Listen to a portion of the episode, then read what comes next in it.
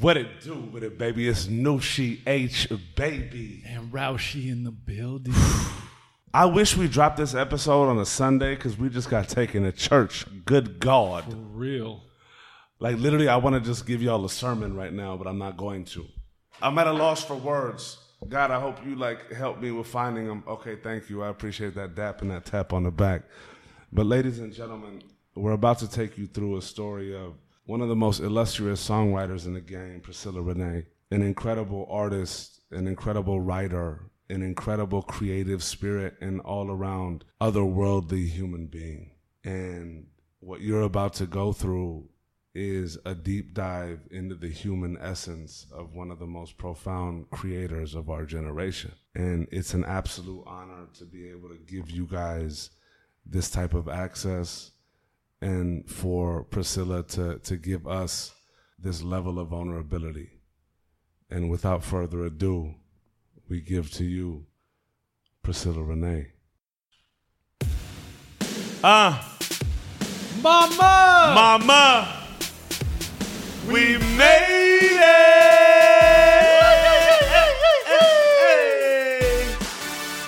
What it, what it, what it do though? And we're back in business. Tell him, Nushi. Ladies and gentlemen, welcome to the motherfucking Mama We Made It podcast. We have somebody in the building today that I truly view as a sister, uh, one of the most shining spirits and lights that I've ever come across. Super talented. That just, I mean, that's just a given. But one of the most incredible human beings that I've had the pleasure of coming across in this gorgeous thing called life. Ladies and gentlemen, we got Vero Beach's very own Priscilla Renee up in the house. Let's- What up? what it do? P, thank you so much for coming on. Well, thank you for having me. It's an absolute pleasure. Um, I want to. It's it's crazy because Priscilla and I, uh, I've had the. I've been fortunate enough to be able to work with her uh, during a time, and you know, I'll tell you right now, y'all, she's one of the most consummate artists. One of the most. your favorite artist probably got a song or two written by her in in this in this time period right now in her young life, and it's it's incredible the the the fortitude as an artist that this woman has, and we're gonna come to see it come to light by her story.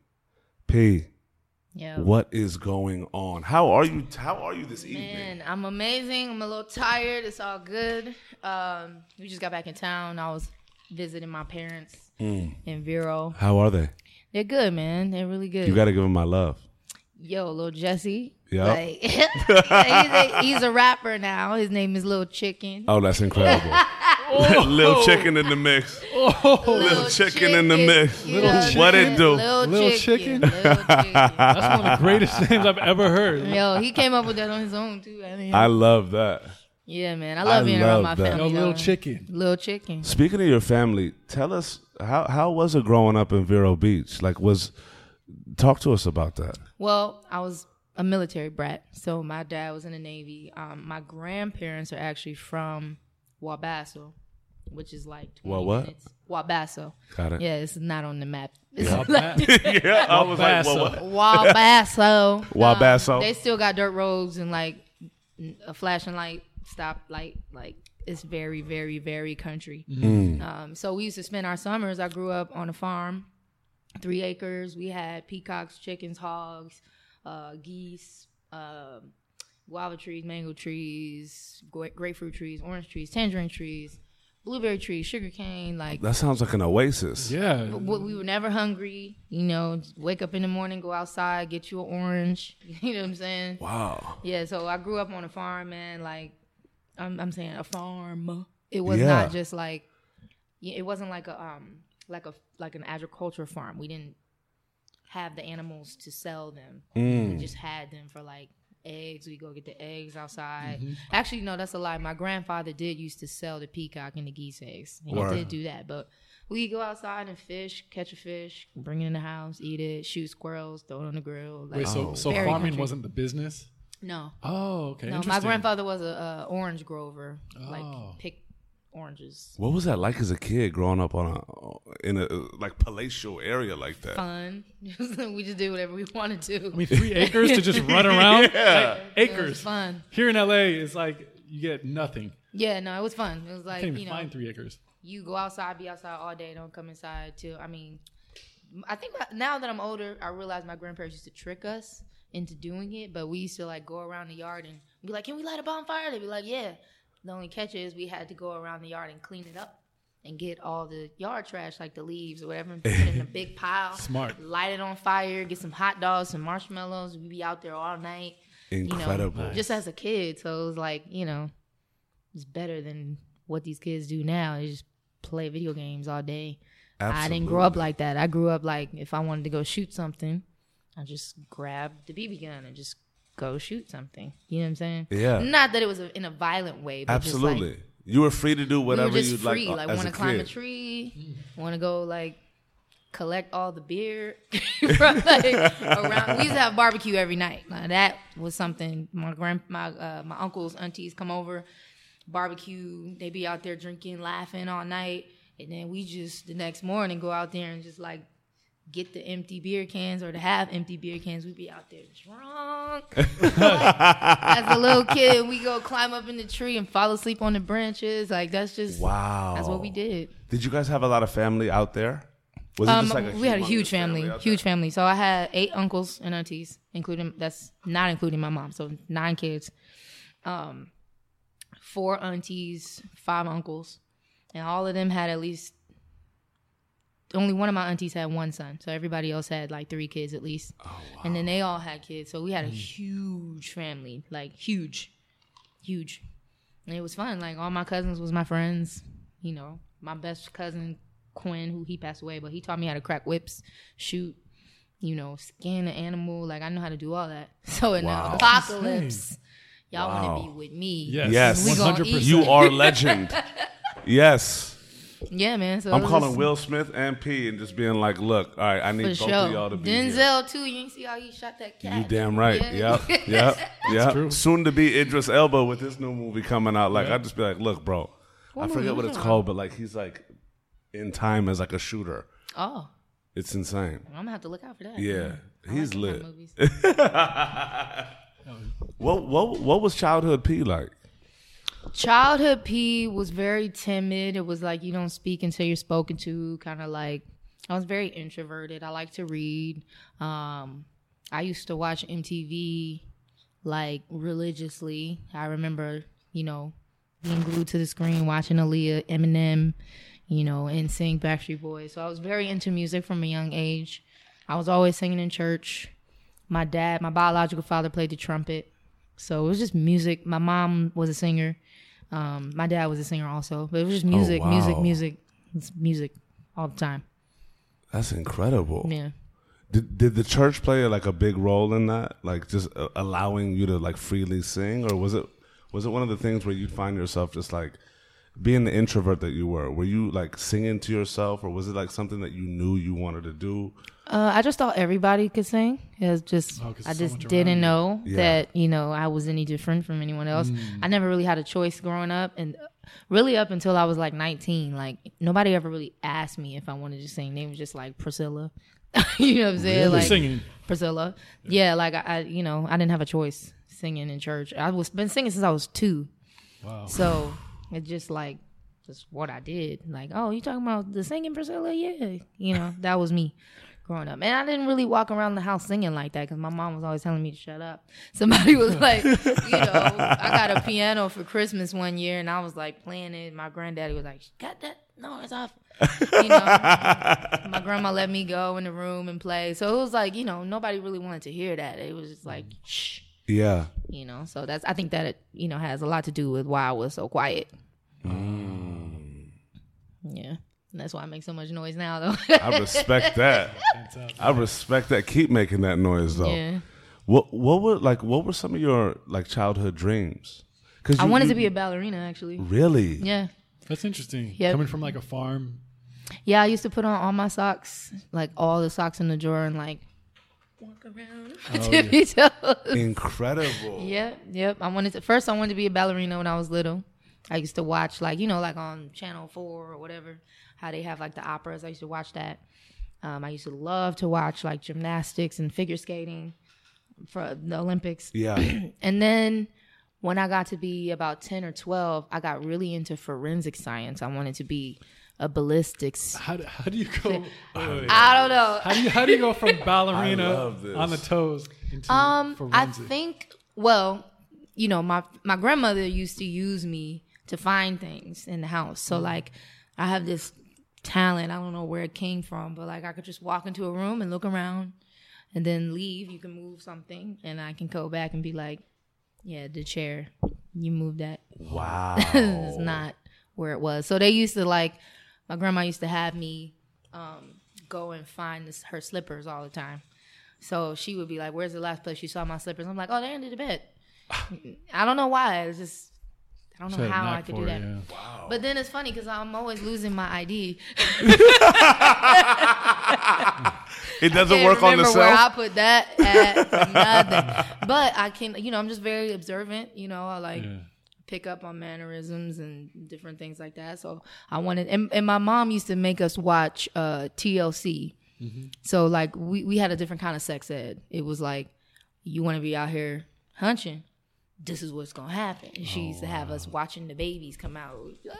Oh wow. You know, so we used to watch a lot of like Discovery Channel and that kind of stuff. And I think maybe that's why I was so into like ballistics and science. Mm-hmm. Um, I was always very, very into school. Love school. Love to learn. Yeah. Um, was a very, very good student.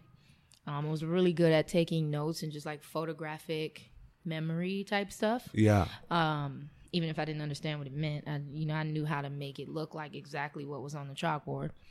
So I don't know. It was weird. Like I just wanted to study blood spatter. Like How old were you in that time? uh, about twelve, and they started sending us these flyers to up to my house um, to go to like either Miami, uh, New York, or L.A. to study forensic science. Oh, and I was so- really, really into it. I don't even know how they knew to send me that. They're watching us. Um, but yeah, I, I used to beg my mom, please, please, I ain't paying all that money for that. You know, so I never got to go. So maybe that's why I didn't follow that path. But So interesting. Even, even yeah. when like I get a shot, like I'm I'm all good with the pain, but I just can't look at it. Yeah. Like I can't. I don't want to see the blood. I don't want to see the tube. I don't want to see the needle. Just let it happen and be done. Like It's yeah, I, I f- it's wild because like I love watching like detective shows and like truTV and the forensic files and all that. But when it comes to like actually being in front of it, I'm such a queasy like wheezy with it mm-hmm. though, bro. It's insane. That doesn't bother me. I think it's you know I'm more into like how did this happen, you know, rather than like there's a dead person. You know what I'm saying? Not that I'm insensitive to that type of thing, but like yeah, I, it just really intrigues me to be able to be like, oh, okay, so they walked in, he was here, pulled the trigger, bam, blood goes here, he fell. You know what I'm saying? I, I like to. I think that's you know I think like that as well. You know when it comes to like, like music in this Absolutely. industry, I think like that. Like, okay, he ain't called me back. This happened. This happened. Now this person called me out of the blue. Uh, bam, I see what happened here. You know what I'm saying? That's just the way I think. I'm like a global thinker. oh wow, Yeah, I don't know. I'm, I'm kind of weird like that. that's incredible. that's though. amazing. Because you had a, a very imaginative mind from Mm-hmm. from the onset. Where do you think that that kind of stemmed from? Was it just like you you being very curious? Um, I think I just like to explore, and I, I had to ask to go outside till I was 19. So Really? I was very sheltered.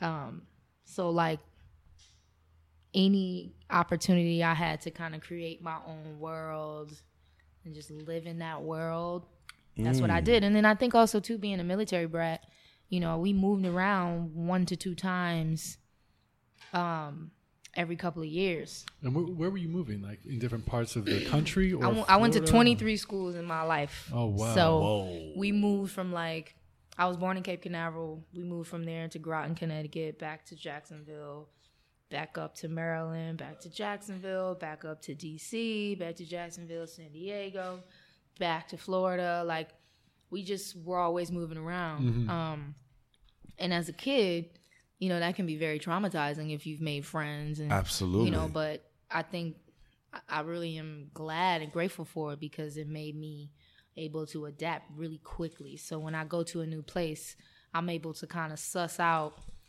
she's approachable, he's not. Mm-hmm. you know what I'm saying? Absolutely. If he's not and he's somebody that I need to know, I'm going to figure out how I can talk to you. I'm going to find something to relate to you on. You know what I'm saying? It's and I was always friends with people older than me. Never really made friends with anybody in my grade. Hmm. Um, was it easy for you to make friends? Super, super Yeah. easy.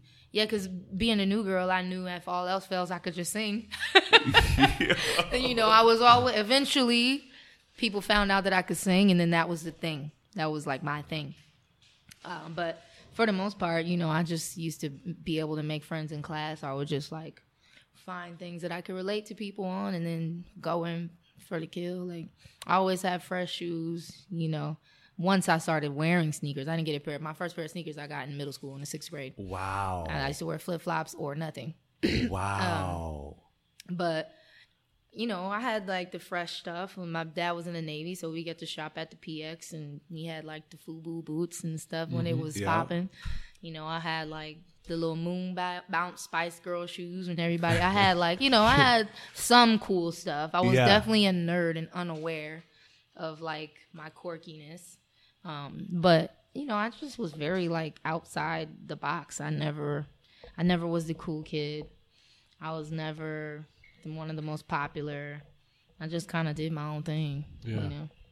Well, We, Go ahead, I go say because we've had a few uh, military p- kids on on the show, and um, one of the things that they also can talk about is kind of going the opposite direction. Like you move around so much, and you know that you're going to move around so much that's like, uh, why even bother making friends, or why even bother getting attached? Because it's going to be cut off anyway. Did you ever experience that side of it?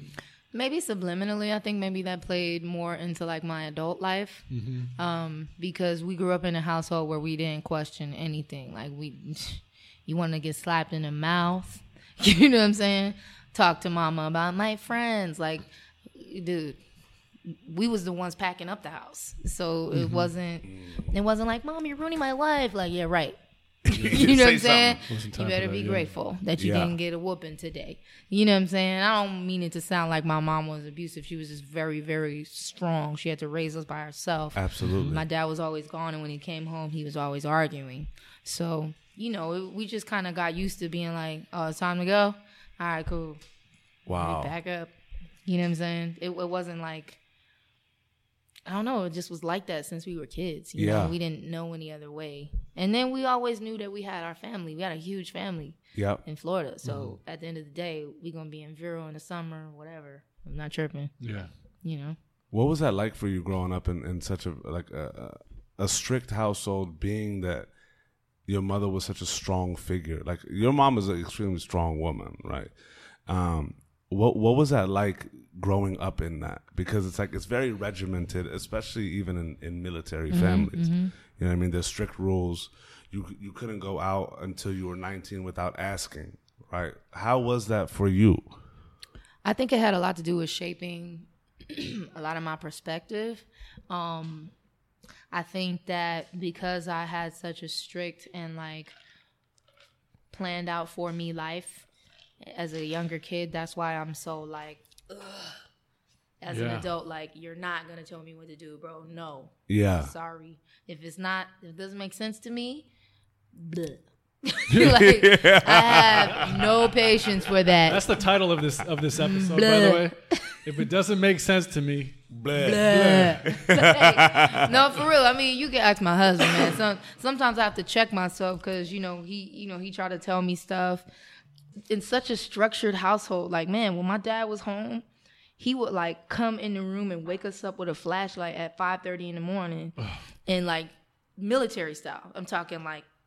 Rebel, rebel, rise and shine with a flashlight. We'll be like, we are not in the Navy, bro. Stop doing that to us.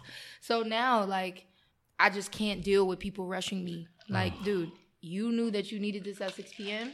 Mm-hmm. Don't hit me at 5:30 and expect me to rush. I'm sorry. You should have. You should have just been more organized. I don't mind doing it for you, but I'm mm-hmm. not gonna go outside of my comfort Yes. to help you. Yes. Like I have a rule about that. Don't ask me to do something you yourself would not do.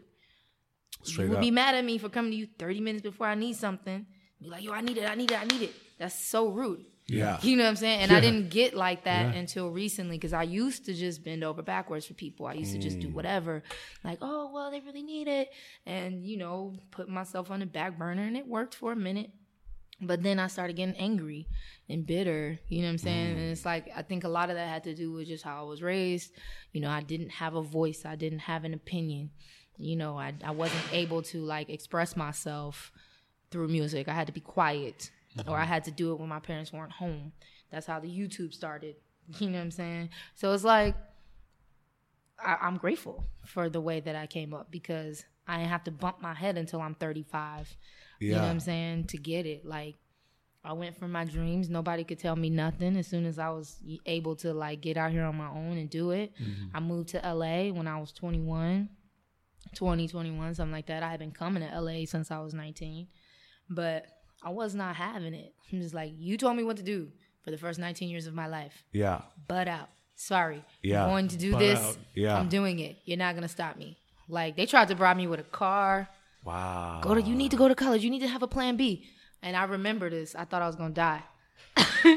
I remember yelling at my mom and be like, I don't need a plan B. I don't need something to fall back on because I'm not gonna fall back. And I slammed the door. Wow. And I was just standing there like, oh snap. She's gonna come through this door. Any minute she never came. She left me and she left me alone.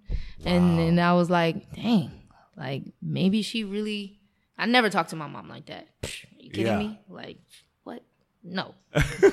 Mama can slap you so hard. Like I don't even know how to explain it. Like she slapped me so hard I thought I was in, on the moon. Like, like for real. So you Yeah. don't talk back to her. And I said that and she didn't bother me. So it was like, wow. You know, then she started encouraging me and you know, she wasn't always the most supportive in the beginning. She thought it was just like childhood um what childhood rhetoric like I really want to be a singer. I really, you know, every kid It's hard wants to be it- it- famous. It, it, it's crazy to think of that dynamic because it's hard for parents. I feel like, especially old school, right? Is that we start to kind of realize things in that you know, and, and this is kind of a theme that comes comes up, you know, quite a bit with in these scenarios is that I feel like it's something so scary for parents being like, wait, you're going in entertainment. I've heard so many things about it. It's it's not like guaranteed. So many people like lose their lives in attempt of doing this. We'd much rather have you be a doctor or a lawyer or, or a businesswoman or this, that, and the other. All these things that are kind of like safe and independent, just from the standpoint of, you know, wanting to make sure that their kids are okay. Mm-hmm. But I feel like even, you know, even in this day and age, it's one of those things where there's so much access now. Somebody's gonna if if if, if a child wants to do something, they might as well go do it. But mm-hmm. at the same time, it's like we also have to be very like focused and, and real on on our goals and ambitions. Mm-hmm. Mm-hmm. You know what I mean? Yeah, I think man, like within any industry, there's gonna be ups and downs. The only thing, the only difference between this industry and a host of other ones, even in the in the in the movie industry, there are rules and regulations. There are things set in place to where you might be able to get me, but you can only get me so far. The music industry is the wild wild west. All the There really is is. no FDA. There's no FCC. There's no. There's nothing. Yeah. You know what I'm saying? There's self governed, and I think um, if people understood that dynamic coming in, um, maybe there would be a little bit more or a little less casualties of war. Um, but I feel like that's what like VH1 behind the music tried to do. Like the very essence of that was to get behind the human and the the reality of what it is to go on tour, what it is to come from nothing and be like this global superstar. You know, Yeah. I- one of the best um, shows out there was Diary, man. Like Yeah. I, Aaliyah's episode is one of my favorites. You know, I watch that. Go to it's on her website. I just watch it like randomly, Classic. Yeah. and it's just like, man, there is no, there's not enough time to sit here and try to explain all the intricacies. No. You know how things happen, how you bump into somebody backstage and they say, "I'm working on something. Come to the studio." And you go to the studio and and everybody's there, and then you know you just having a good time because it wasn't set up. It's there's no pressure, so you just go and you do whatever, and then that ends up being the single that changes your life. You know what I'm saying? It's like, Yeah. well, damn, what do I do now?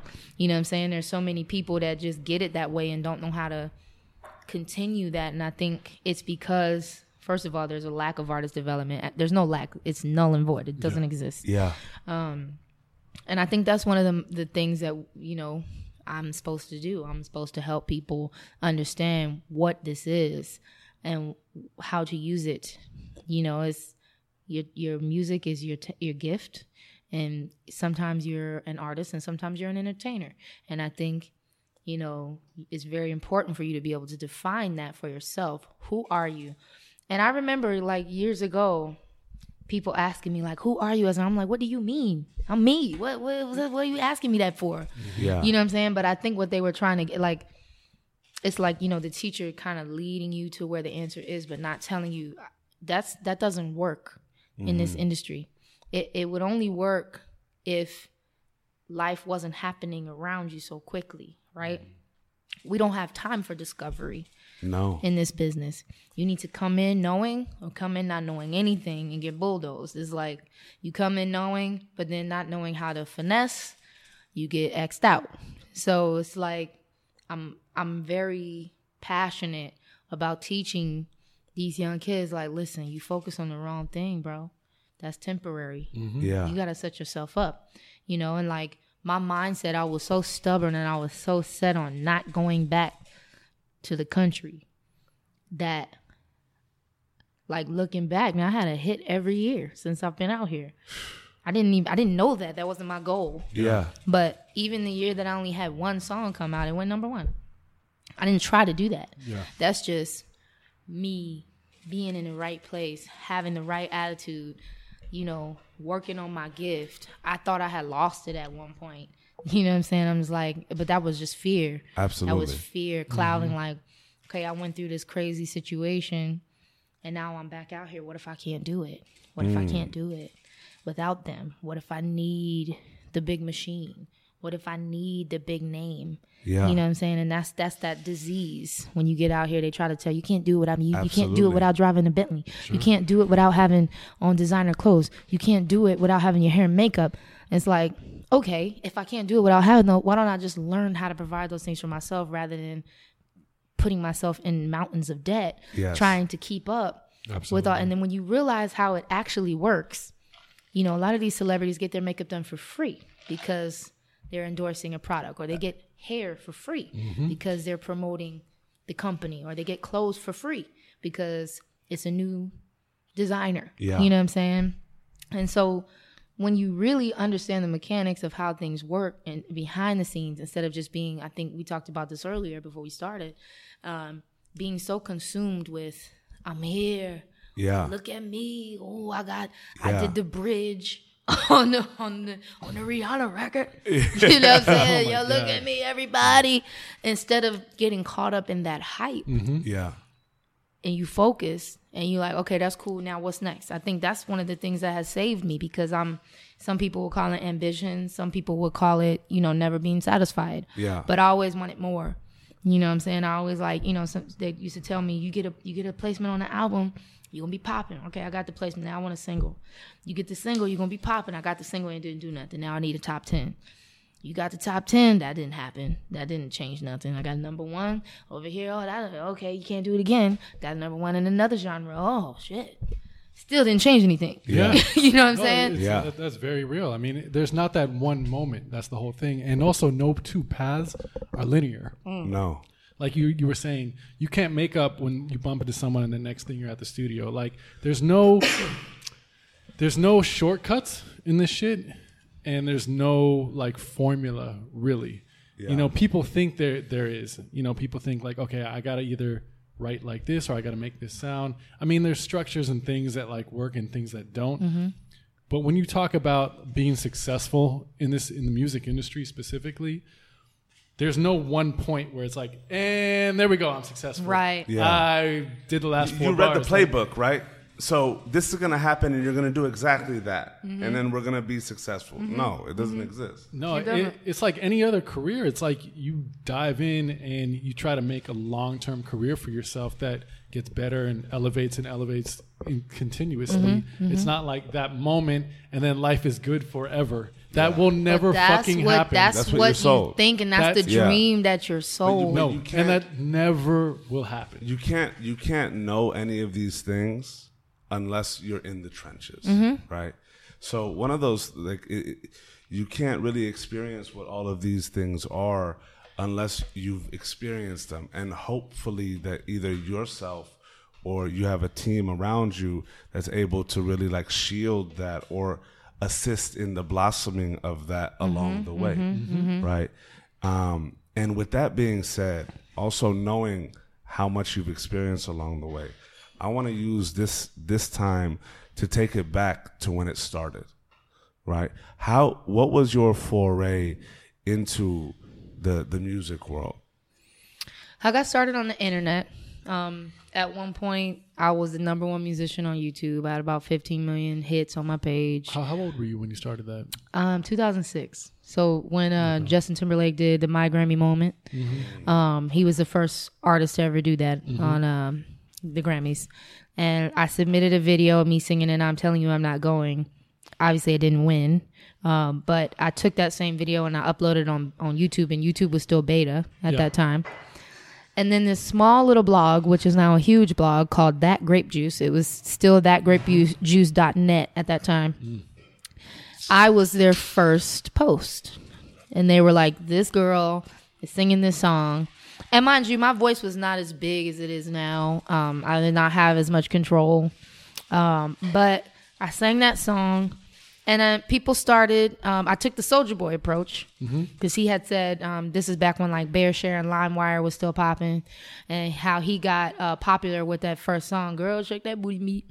He like started naming it 50 Cent in the club, you know, and like people would download it on BearShare and LimeWire and thinking it was 50 Cent. People still do that. Yeah. yeah.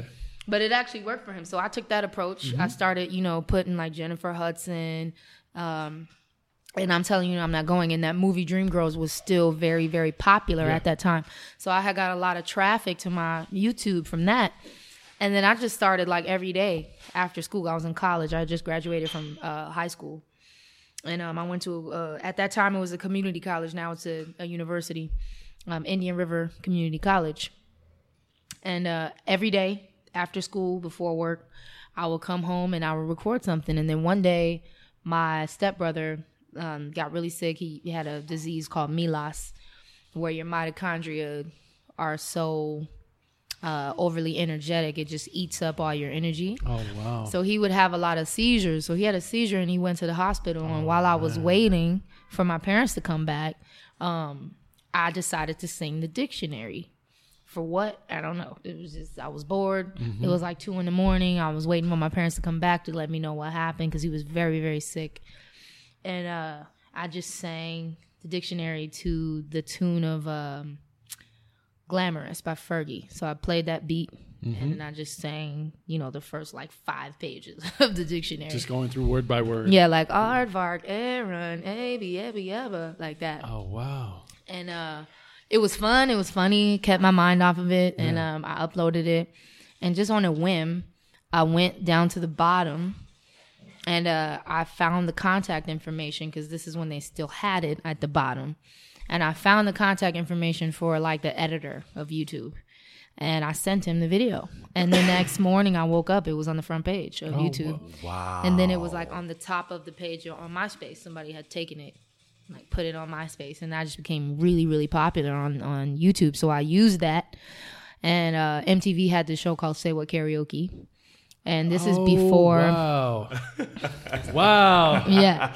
Yeah. So I was on this uh, talent website.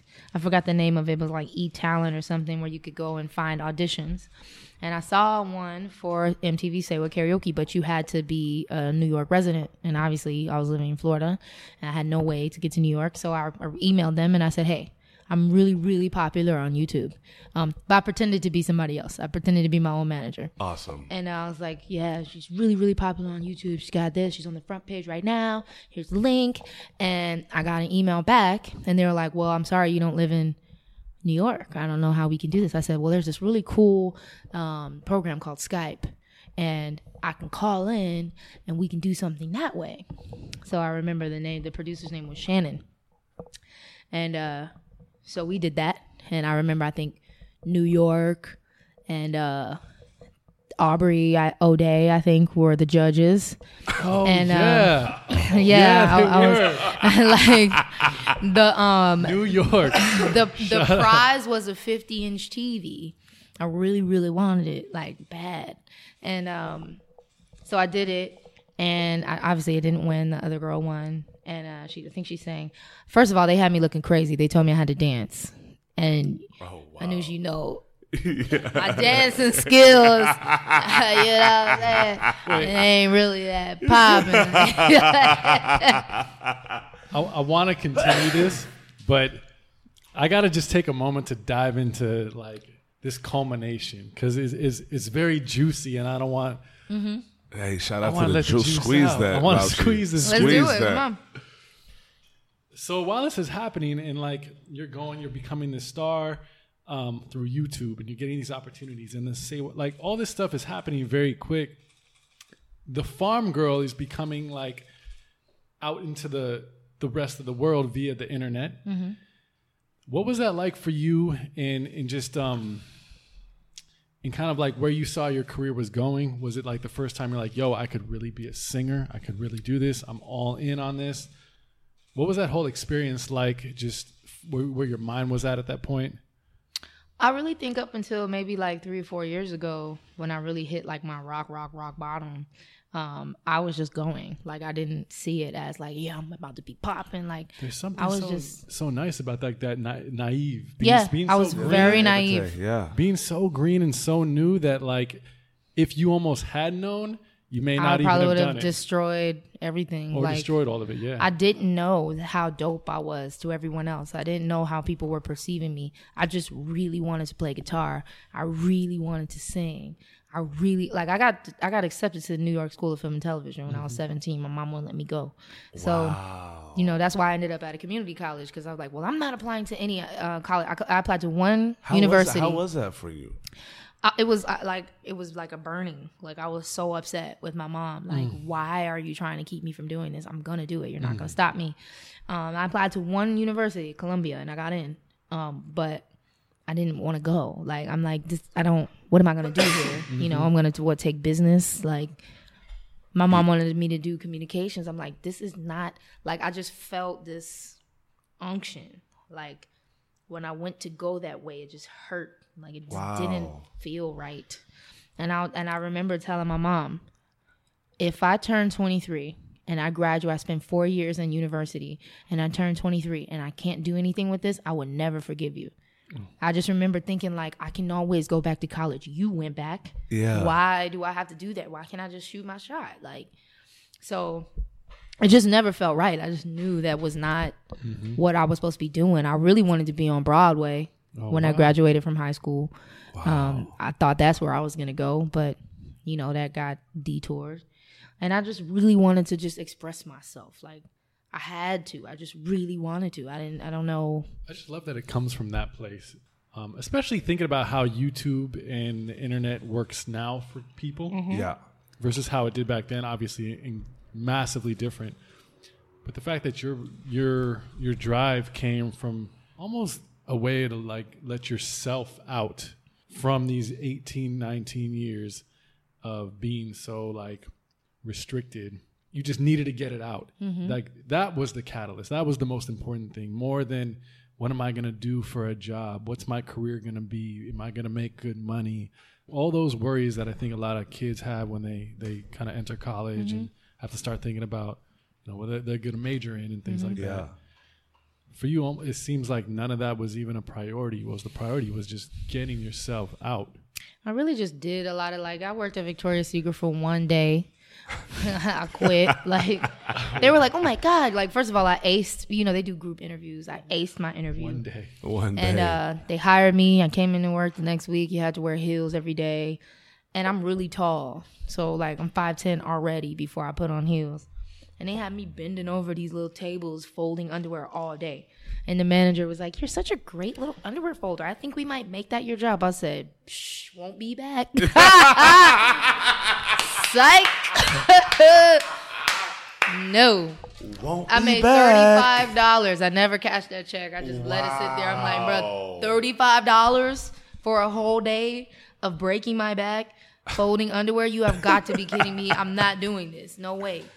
There's No, you can't even buy underwear with that. Like that's crazy. No, I'm not doing it. Then I worked at Steak and Shake, which I actually kind of love that job because the shakes was lit. Um, even though I would not advise eating there because it's very gross. Yeah, like the just the cleaning. Sorry, steak and shake. Sorry, Steak and Shake. It's keeping it popping. It, tastes good, but it's not clean. they used to get mad at me because I used to be like, bro, we got to take this out of here. And they like, stop giving us more work. You know what I'm saying? But, you know, there's a reason why some people work some places. You know what I'm saying? They don't want to work hard. They don't, they want to just do the minimum. You know what I'm saying? Even I used to work at Bono's in, in Vero and uh, I was a hostess. People used to complain that I smiled too much. Why you always smiling? Why she smiling? What's my job? It's the first thing you see when you walk in here. You know what I'm saying? So I've always had this like overachiever. You know, I was the kid that was like, you know, the little um the projector with the clear thing. I was the kid that was writing it, like taking doing it because my teacher thought I had great handwriting and I was just really good at it. You know, Oh, the thing where you write and it shows up. Yeah. What are, what are those things called again? the, the projector. I don't know. I don't know what the paper is called, but like you know the translucent paper. I used to like just go over and above and go the extra mile and smile at people and make them feel, you know, I don't know where I get that from, but I just always was trying to like go above and beyond. Um, so I I really feel like that's another reason why I am where I am because I just I'm okay with like doing a little extra. Like I went on tour with Akon for a whole summer on the OMG tour. I was supposed to be writing, but I ended up just making sure he had food from craft services and bringing him a Pepsi before he got off stage. That's what I did. And I didn't have a problem doing it. Yeah. like I had already written like songs for Rihanna and Mary, all these people. I didn't care. I was like, bro, I'm on tour for free. I get a bunk bed on the bus. Like I am not tripping. And he want me to bring him a Pepsi and some cotton candy. That's what you gonna get, bro. You know what I'm Absolutely. like Absolutely. and that's still my attitude, man. Like it's a little different now because like I treat people how they treat me. Like Yeah. if that if that's what you want, then I gotta know that I'm it's it's mutually beneficial. But you know, I don't mind. I don't mind going the extra mile, and doing stuff for people. So you started that way, and it continued, mm-hmm. right? And one of the things is, especially in, in, in this world, is is that as you said, like this this whole industry. At the end of the day, in, in, in any in any career path one takes, if you're not ready as a function of doing whatever it is that you love to do it, and you just do it for the the accolades, you'll get eaten by the system, right? And especially in a, in a path uh, that counts so much on individuality of self, right? Because you're creating songs, or even like artists that, you know, there's so much to to to, to the creative process, but in your in your shoes, like being the creator that you are, it, it has everything to do with who you are and how you see the world and what stamp you want to leave on the world. Um, and naturally that gets tested, right? Um, it's always a want to break in. Like you started seeing a very warm reception to your work. And then naturally you're in Florida. Like how did that kind of progress for you in, in terms of being the country girl that really just wanted to express herself, that that that realized who she was in the world and had made a a very stark um, decision and a very strong decision that now I'm at a time where I'm an adult, right? I'm I'm 18 or whatever, eight, 17, 18. In that in that time period where it's now I'm a woman. I'm gonna whatever you guys have done everything you can for me, but I'm gonna make my decision, and this is what I'm gonna go with. Right? When when you got there, how how how was that for you in terms of just like walking into the world that you were gonna be stepping into? Well, first of all, I did not realize who I was. I might have known what I wanted to do and known like what my what the burning in my gut was Mm-hmm. telling me. Um, but I definitely didn't know who I was. I just figured that out like maybe two years ago. Mm. Um, and I didn't feel like an adult. I felt like I am an adult in age, Yeah. but my experience is so limited. I really am like a child, you know. Um, I just kind of used my warmth and my bubbly personality as a defense mechanism, and I just try to make other people feel at home. Um, which is why I would do Sunday Sunday dinners. I used to like spend three hundred dollars that I didn't have, you know, to like make macaroni and cheese and collard greens and ribs and red velvet cake, bread pudding, like banana pudding, and like serve it to people. Like I served them, you know. We had Juicy J come through. We had Akon come through. We had Columbus Short come through there. Don, like all these people would come through because they wanted to be a part of that environment of Yeah. just like safe. And I knew that if people were anything like me, um, and they came from far away, they didn't have a a place that felt like home, you know, because I would go to my apartment, but it still didn't feel like home. It was like, and unless I was able to spark up a blunt or drink something, I didn't feel comfortable um, where I was. Was that And, even uh, early on? When I first came out here, I was self medicating, like, oh my God, like crazy. I had a problem. I had a problem, like bad. I was very unhappy. You know, I was signed to a production company that was taking advantage of me.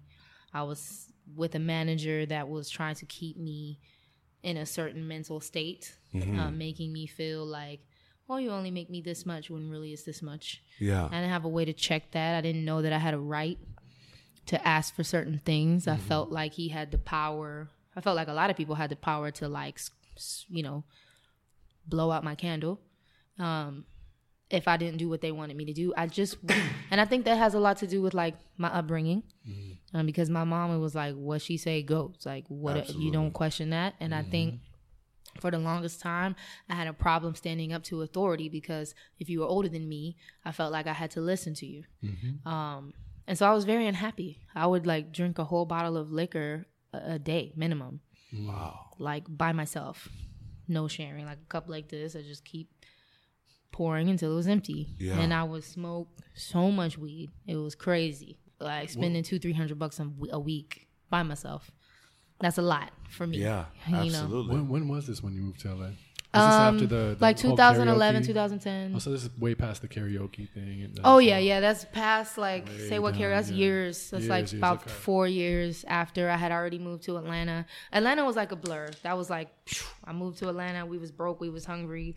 Um, you know, it was very like small minded. What was the catalyst to move to Atlanta? Um, they came down. My the guy that I was signed to production company came Mm-hmm. down and uh, came to my mother's house and was just like, "Hey, she's dope. She's really talented." I had already gotten a placement before they did that. Um, wrote my first song with them in the basement. It was called uh, "Here I Am," and ended up Ron Fair ended up taking that song. Wow. And uh, it, w- it went on Girlicious, which I'm not sure a lot of you remember them.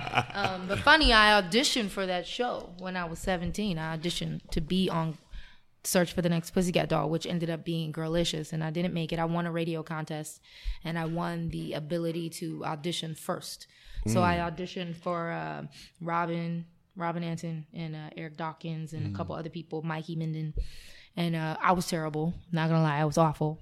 They make you dance like we were dancing in underwear, and uh, You- you I'm like- not a you- damn. I'm just not. I like that. Can you, I just I like that you yo? own that you. You're, Nah. You're, not, your non-dancing abilities. I like Not that. like not like choreography. I can like groove. Yeah. But you know what I'm saying? Like I do my own thing. You know what I'm saying? I can't be like and one and two and ha ha. That ain't me. I don't do that. Uh, so you know. So yeah, I I've known Ron Fair since I was 17. And uh, anyway, he took that song. I think that might have had something to do with why he took it.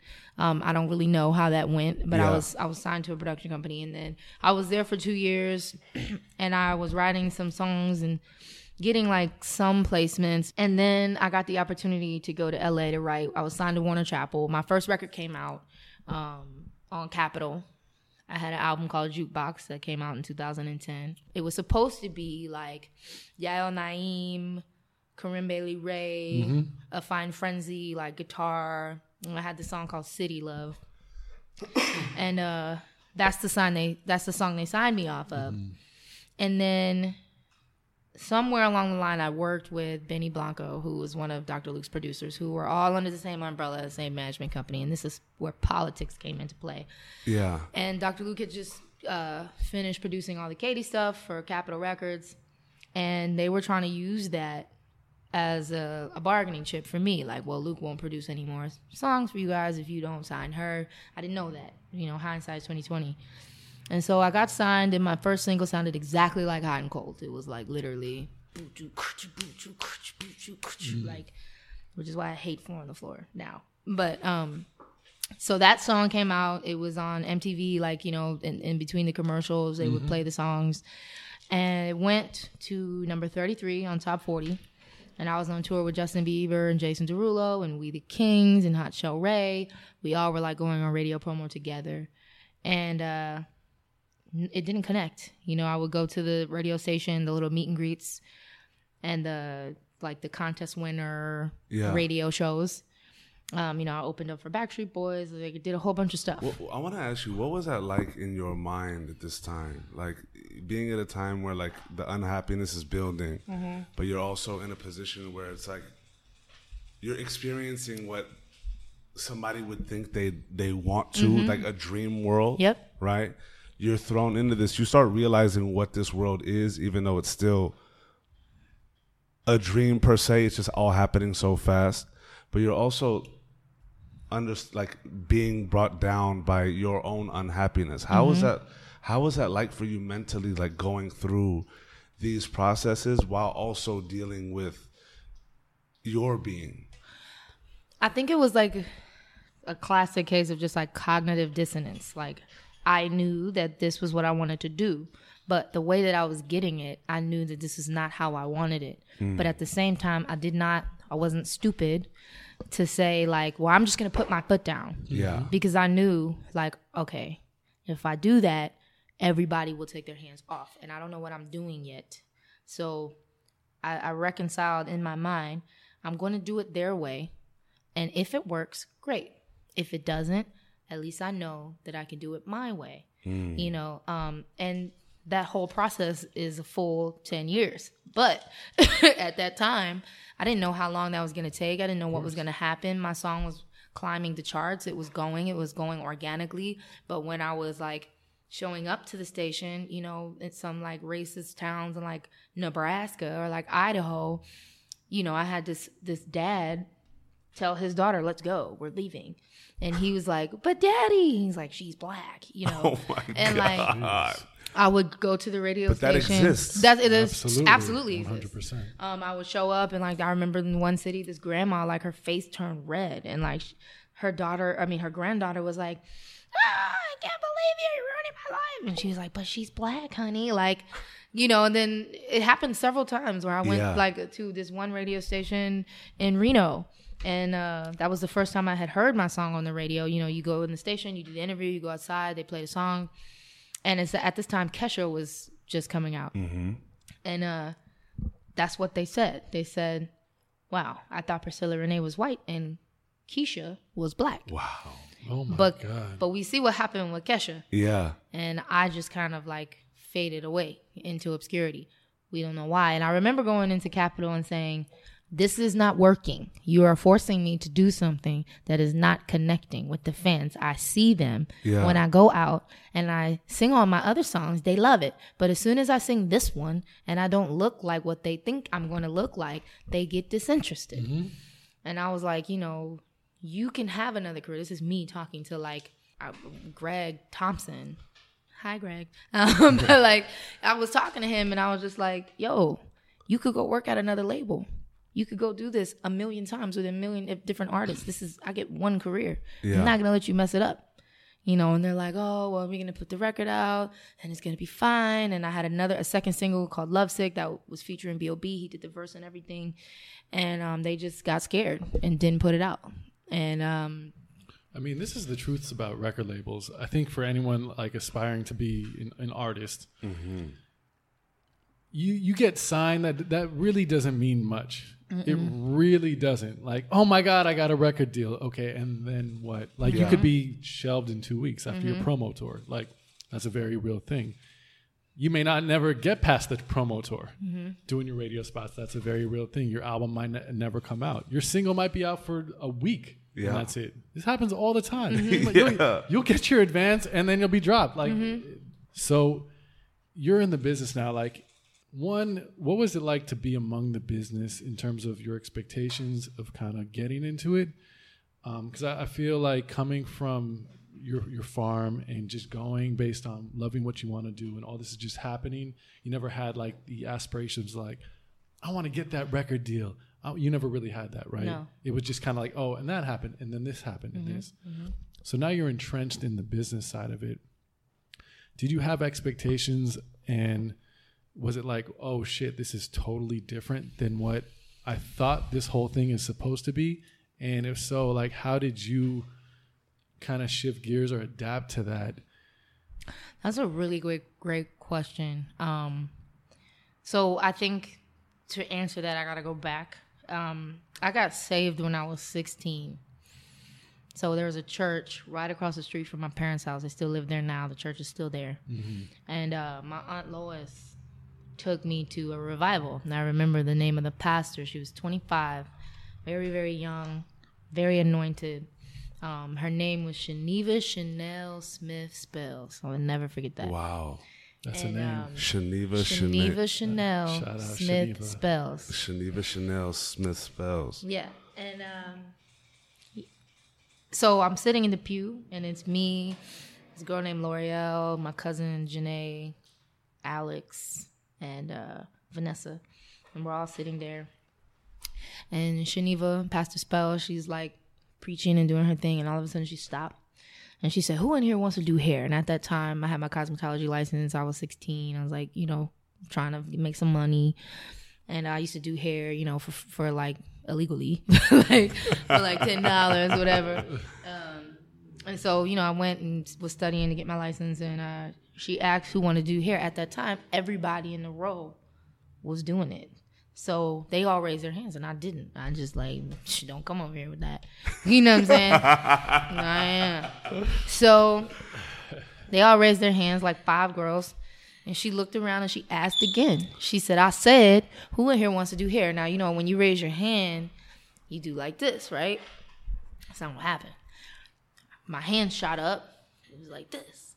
And I remember looking at my hand like, yo, what is happening? Like, I did not raise my own hand.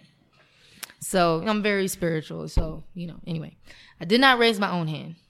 So she pointed she said, Come up here. So all of us went up and she started at that end and she started praying for everybody, laying hands on everybody. She got to me, she stopped. She started talking to me. I don't remember anything what she was saying. She asked me my name or whatever. And I just remember this frown. Like, I couldn't do it now if I tried. My face just was like contorted. And I remember her face. She looked at me. She was like, "Oh yeah, like Wow. I'm about to I'm about to lay hands on this demon." Like I had a lot of messed up stuff happen to me as a kid too. And um, you know, she like laid hands on me and immediately like the ceilings are high in that church when I go back in there, but I was touching the ceiling. Like my hands was hitting the ceiling. I was jumping so high. The lights went out. It was crazy. Um, and then we prayed the lights back on. And I remember I was speaking in tongues and everything. And I, I sat back in the pew, and there was just like this gray smoke going, going, going, going. And I finally woke up, and I just felt light. I felt free. And I was like, wow, this is crazy. You know, so I had all this stuff from a kid. You know, I fell off a cliff when I was five. Like, there's so much stuff that happened to me. Really? Yeah, that's how I know I'm supposed to be here. Like, almost died a lot of times. Almost got kidnapped. Like, a lot of stuff. Really? Yeah. So, I mean, sometimes I tend to like block that stuff out. So sometimes it takes me talking Yeah. for that stuff to Yeah. come back up. For sure. Um, but I had a lot of crazy stuff happen to me when I was a kid, and uh, so I got sa- I got saved, and I think that when I came out here, and all the crazy stuff that was happening to me, I had divine guidance and protection. Um, because there was certain things that I saw and heard and was witness, you know, privy to, like Yeah. very early on that I could have gotten really hurt when I first moved out here. You know what I'm saying? And I just was able to like I can't I can't say that I was just that smart or that I was just you know that aware. I wasn't. you know what I'm saying? I just certain things would tell me like go over here, move over here and I just listened. You know, um I kind of forgot your question, but but I'm just saying like I you know, I got saved when I was 16 and I think that has a lot to do with why um I ended up in the places that I ended up Yeah. and what So run happened to that me. back though, because I think it was really important, like getting here. Yeah, no, I mean, because that I- I- has a lot to do. I feel like with with that kind of clairvoyance, if you will, like even if it's just something internally that may not be fully guided by you, Mm-hmm. but it's more of like entrenched within you, right? And it, I think it also is a testament to the fact that even early on,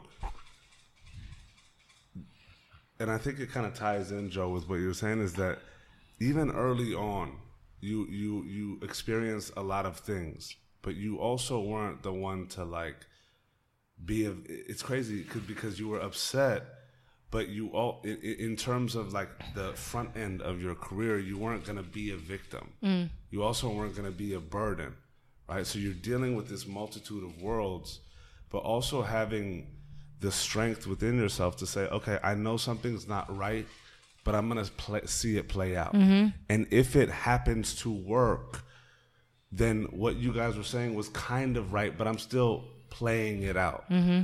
As opposed to like, I just want to make it like whatever happens, happens, let's go. Like you literally put your foot down when you needed to mm-hmm. to have these types of combos, but you also played the background and was just thinking about the application of these things, even though you were unhappy. And then to flip it back, Yeah, I mean, I think actually what you're saying makes a lot of sense. I was saying, you know, how did you now you're in the business of this? How did you kind of adapt to and, and to this world hmm. and for your expectations? When once you're in it, was it like, oh, is this what you expected? Oh. No, I didn't expect this at all. Like I, the way things turned out, I, I never knew that people were gonna look at me and think that I was one of the most prolific, you know, mel- melody and lyricists out. I don't like the word top liner because I feel like that like relegates a songwriter to just like seasoning when Sure. when really it's like the meat and potatoes. Um, I don't think anybody expects success the way that it comes. I think you have a plan. I think you execute that plan, but then you can't control how people perceive you. Um, I think a lot of my expectation or my, let me not say expectation, I didn't really have one, but a lot of my perception and foundation hmm. was shaped from other people's opinions and other people's what whatever they said. I just kind of took that and was like okay mm-hmm. cool. Okay cool. Here's another brick. Here's another brick. Mm-hmm. And when it, when i realized that it wasn't real when a lot of that stuff was either to just keep me where i was at that time um, to keep me from asking questions or to keep me like feeling satiated. Um, when I realized that, my world crumbled, and that's I think that's why I was saying about the fact that I got saved when I was 16 because there was always this still small voice in there, like, "But Priscilla, did you do anything wrong? Did you lie? Did you cheat? Did you steal to get where you are?" If the answer is no, you have to keep going. Mm-hmm. Mm. And I kept hearing that, and I would be like, I would be like, boo-hoo, crying, like looking up, like God, what are you doing? like, can you please hurry up? you know what I'm saying? Like, I talk to God like that. I'd be like, yo, I don't know what you doing. You tripping. You're tripping. like, you know what I'm saying? Because I talk to you like that. Yeah. And he hears that. So it's like, you know, I talk to God like, can yo. you at least give me something? No, for real. I really would. I'll be like, yo, if this is not what I'm supposed to do, please give me a sign. But if it is what I'm supposed to do, I need to know something because mm. you see, I'm breaking here. You know what I'm saying? And I think if I didn't have that level of spirituality and that depth, I would have broken so many times. I mean, it's like when you're dealing with intellectual property, things that are intangible, right? This music business, like when you're acting, you're using your body, you can feel it. But when you are, unless you're on stage singing, uh, even when you're on stage, you zone out. You don't remember that. You, Yeah. you, you, you go to a higher place. So when you're writing these songs and you're singing, you can't touch it. You know what I'm saying? So it, you're you're dealing on a plane that is invisible, and when you are when you can't put your hands on it, if somebody says something to rock that, you gotta have like a or something happens that rocks that.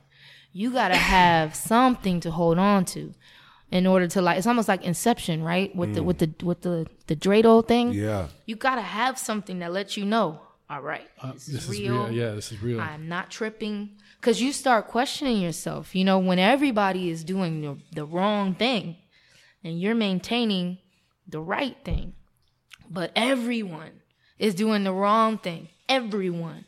And then they turn around and say to you, hey, Yeah. you know what would make this easier if you just zig instead of zag. You know what I'm saying? And you be like, but but if I zig, I'm gonna be like you. Yeah. What if I wanna don't want to zag real I don't want to zig. I want to zag, and I don't think that's wrong because I've been zagging. You know what I'm saying? It's, like crazy because all you know the music industry is so weird right it's it's such a personal thing that you're doing. And i think on what you said like this intangible thing you can't like touch it, like a performance. You can't even touch a song you know? Um it's just and it's so personal because it's creative. It's coming from your thoughts your experiences your emotions Real life. real Yeah. life everything. Um even when you're manufacturing it for something it's still you. Mm-hmm. Yeah. you know there's really not always such a big detachment. Even if you're an artist playing a character almost Mm-hmm. it's still you right? And then the business of it is so like dehumanized. it's it, it can really be that. It really has that element. I mean we know the music industry has always had that reputation. And because of it it's, it's the wild wild west it's you know to have that aspect of it to affect something that's so personal i think you're totally right. You have to have something that's somewhat of an anchor something that like that dreidel or something that keeps you like real to yourself. Because if mm. you don't you will get swallowed up. Mm-hmm. or first chewed up mm-hmm. then swallowed mm-hmm. and then shit out. Man, so many times I would be like sitting there realizing like, you know, you hear all these stories about like child stars overdosing and dying and like, you know, when, mm. when I lived at the Oakwoods, I started realizing I get it. I understand how this can happen. I get it because you get so caught up in this false reality and when you realize that it's not real and it all shatters, you have the option to get up and like start looking for a new beginning mm-hmm. or to just kind of lay there. Like I found so many times I was just existing. I would be like driving and don't even remember how I got where I was going. You know, I would like there's some there's like patches of my life from, from like 2010 to 2012 13 i don't remember. I meet people i'm meeting them but they met me before. Like you know they walk up yo p i'm like what's up? What was that? You know what i'm saying? Like bro, i just had to start saying it like yo i probably did meet you but i Yeah. probably was like really drunk or high. Sorry. You know what i'm saying? I had a problem. I really did. But it, but it wasn't like in public. It was a personal. It was Yeah. like i wasn't like was an escape. intoxicated in public. Nobody would know this unless i told them. Mm-hmm. you know and then um a couple years back my cousin quinn passed away like right but right after i met my husband. Um and i just didn't care. I stopped caring. I was like yo i went through this crazy lawsuit i had a number one on the radio i had seven cents in my bank account they thought i was hiding money somewhere i'm like bro like where where is it either you're saying i'm smarter than you or you're calling me a criminal or which one is it i don't have anything you know what i'm saying like i had nothing except for just what like fuck faith was that like though? crazy. It was like I felt like I was going crazy. I really did. So I started self medicating. I started like I went to Hawaii with my cousin who is his little brother. Um, these are the same ones who taught me how to shoot and like crack whips and do everything. He got killed in a motorcycle accident. I just didn't care about nothing. Like when I say I like completely went numb, bro, I drank like a half a bottle of Grey Goose. We smoked weed. I did like four Molly's, did K2, acid, all in the same night. I just didn't care. You know what I'm saying? But then through all of that, I remember everything that happened.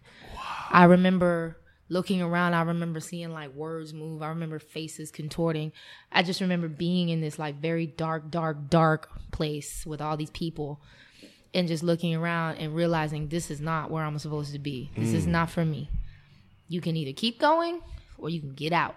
you know what I'm saying? And I chose to get out and I just quit. I was like, I did enough drugs for everybody. I don't need to do no more.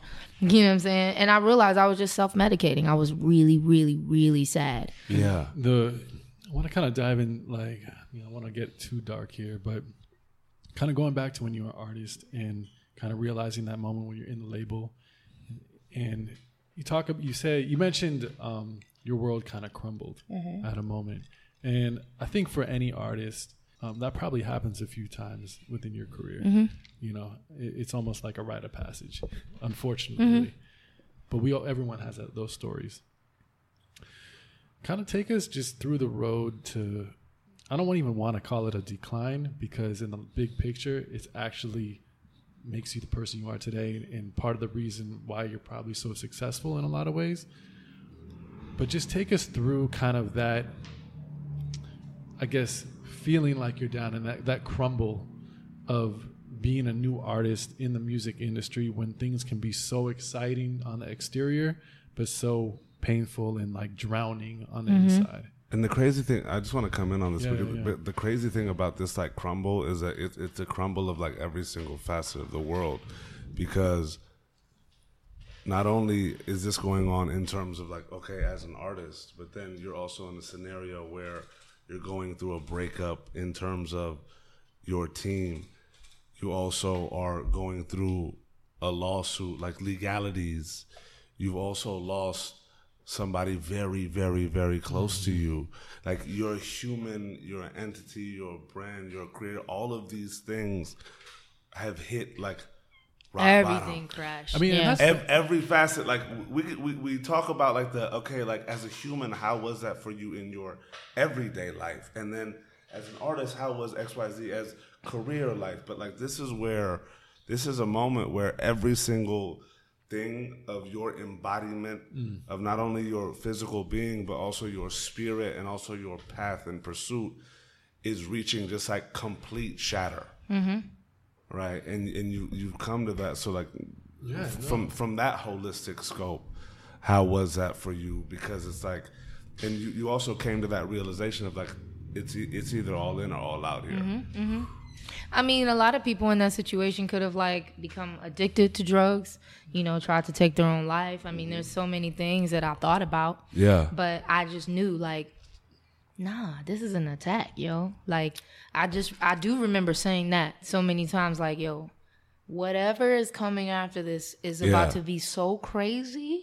God, you Because why? right I don't think I it don't was- know what the fuck y'all doing up there. Yo, but seriously, I don't think it was God. I think like I was under a dark attack, like dark forces. Like the stuff I saw Yeah. in Hawaii, like literally faces contorting, feeling like I was around murderers. Like I I knew like you killed somebody before, bro. The like forensic. Wow, yeah. I felt it. It's like, you know, I was very spiritual. I am very spiritual and I've been that way since I was 16. Actually, I got saved when I was 16, but my mom said I used to see like dead people all the time. She said, um, one day I told her when I was like three that this this old bald white man was playing with my toes at, at night. She went across the street and asked the neighbor, and she said an old man died in that house. So it's like I used to see that kind of stuff when I was younger. Like I really believe that from a very very young age, God had a plan for me. He had his hand on me. I literally fell off a cliff when I was five. My mom's best friend reached over and grabbed me just as the branch was breaking. You know what I'm saying? Like there was a ravine and water and like rocks. I remember looking down. And the one thing that I will say, and I think all of those experiences, like people always wonder, what's it like when the, your life flashes before your eyes? It is so peaceful. There's nothing you can do mm. except for just take a deep breath and say, well, I hope it doesn't hurt. you know what I'm saying? Like I've had those experiences so many times to where I'm just like, well, okay, God. You know what I'm saying? So like when I was going through that situation, I just remember like separating.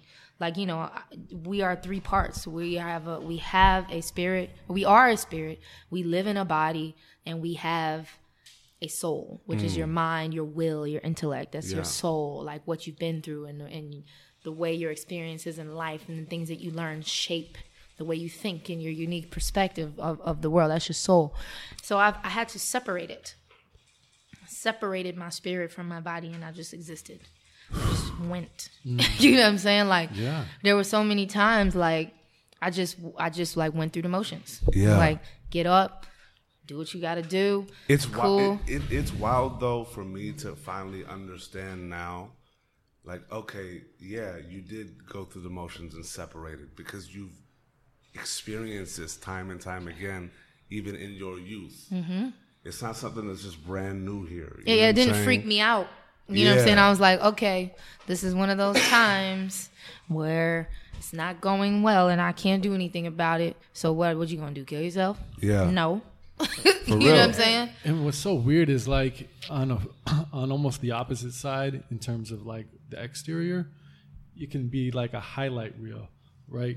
Oh, Priscilla Renea, this new artist, she's on the radio, the promo tour. Yeah. It's like, and that's what, and that's what the articles are gonna say. That's what the mm-hmm, magazines mm-hmm. are gonna say, and all this stuff, and that's what the world is gonna see. But what's actually going on on both internally and even externally in the inner circle is so fucked up. Yeah, yep. It's so fucked up. And this is how it is a lot of the time. So when you talk about being in the music industry, you have to survive that. Mm-hmm. Yeah. You have to, like, that's the shit. Like, everyone's going to work hard. Everyone's going to be a great artist who's even signed and, and really wants to do it. Everyone wants to aspire to be that. But you got to survive that to mm-hmm. just get started. Man, to get out with my mind still intact and even stronger, I'm so grateful for that because I was on the brink a couple times of just like my mind, man. Like I don't play that. When I feel like somebody's trying to mess with me mentally, immediately I'm like, "Yo, fam, yeah. you you're going in the bucket." Yeah. It's a couple A&Rs out. They be trying to play with me. Sometimes be like, "You going in the bucket, bro?" you know what I'm saying? I see what you're doing. I see you. I see what you're doing. Don't try to manipulate me. I've had to tell people over and over. The best way to get what you want from me is to tell me what you need, and I will tell you whether or not I can give that to you. Absolutely. You're not gonna force me to do anything I don't want to do. Yeah.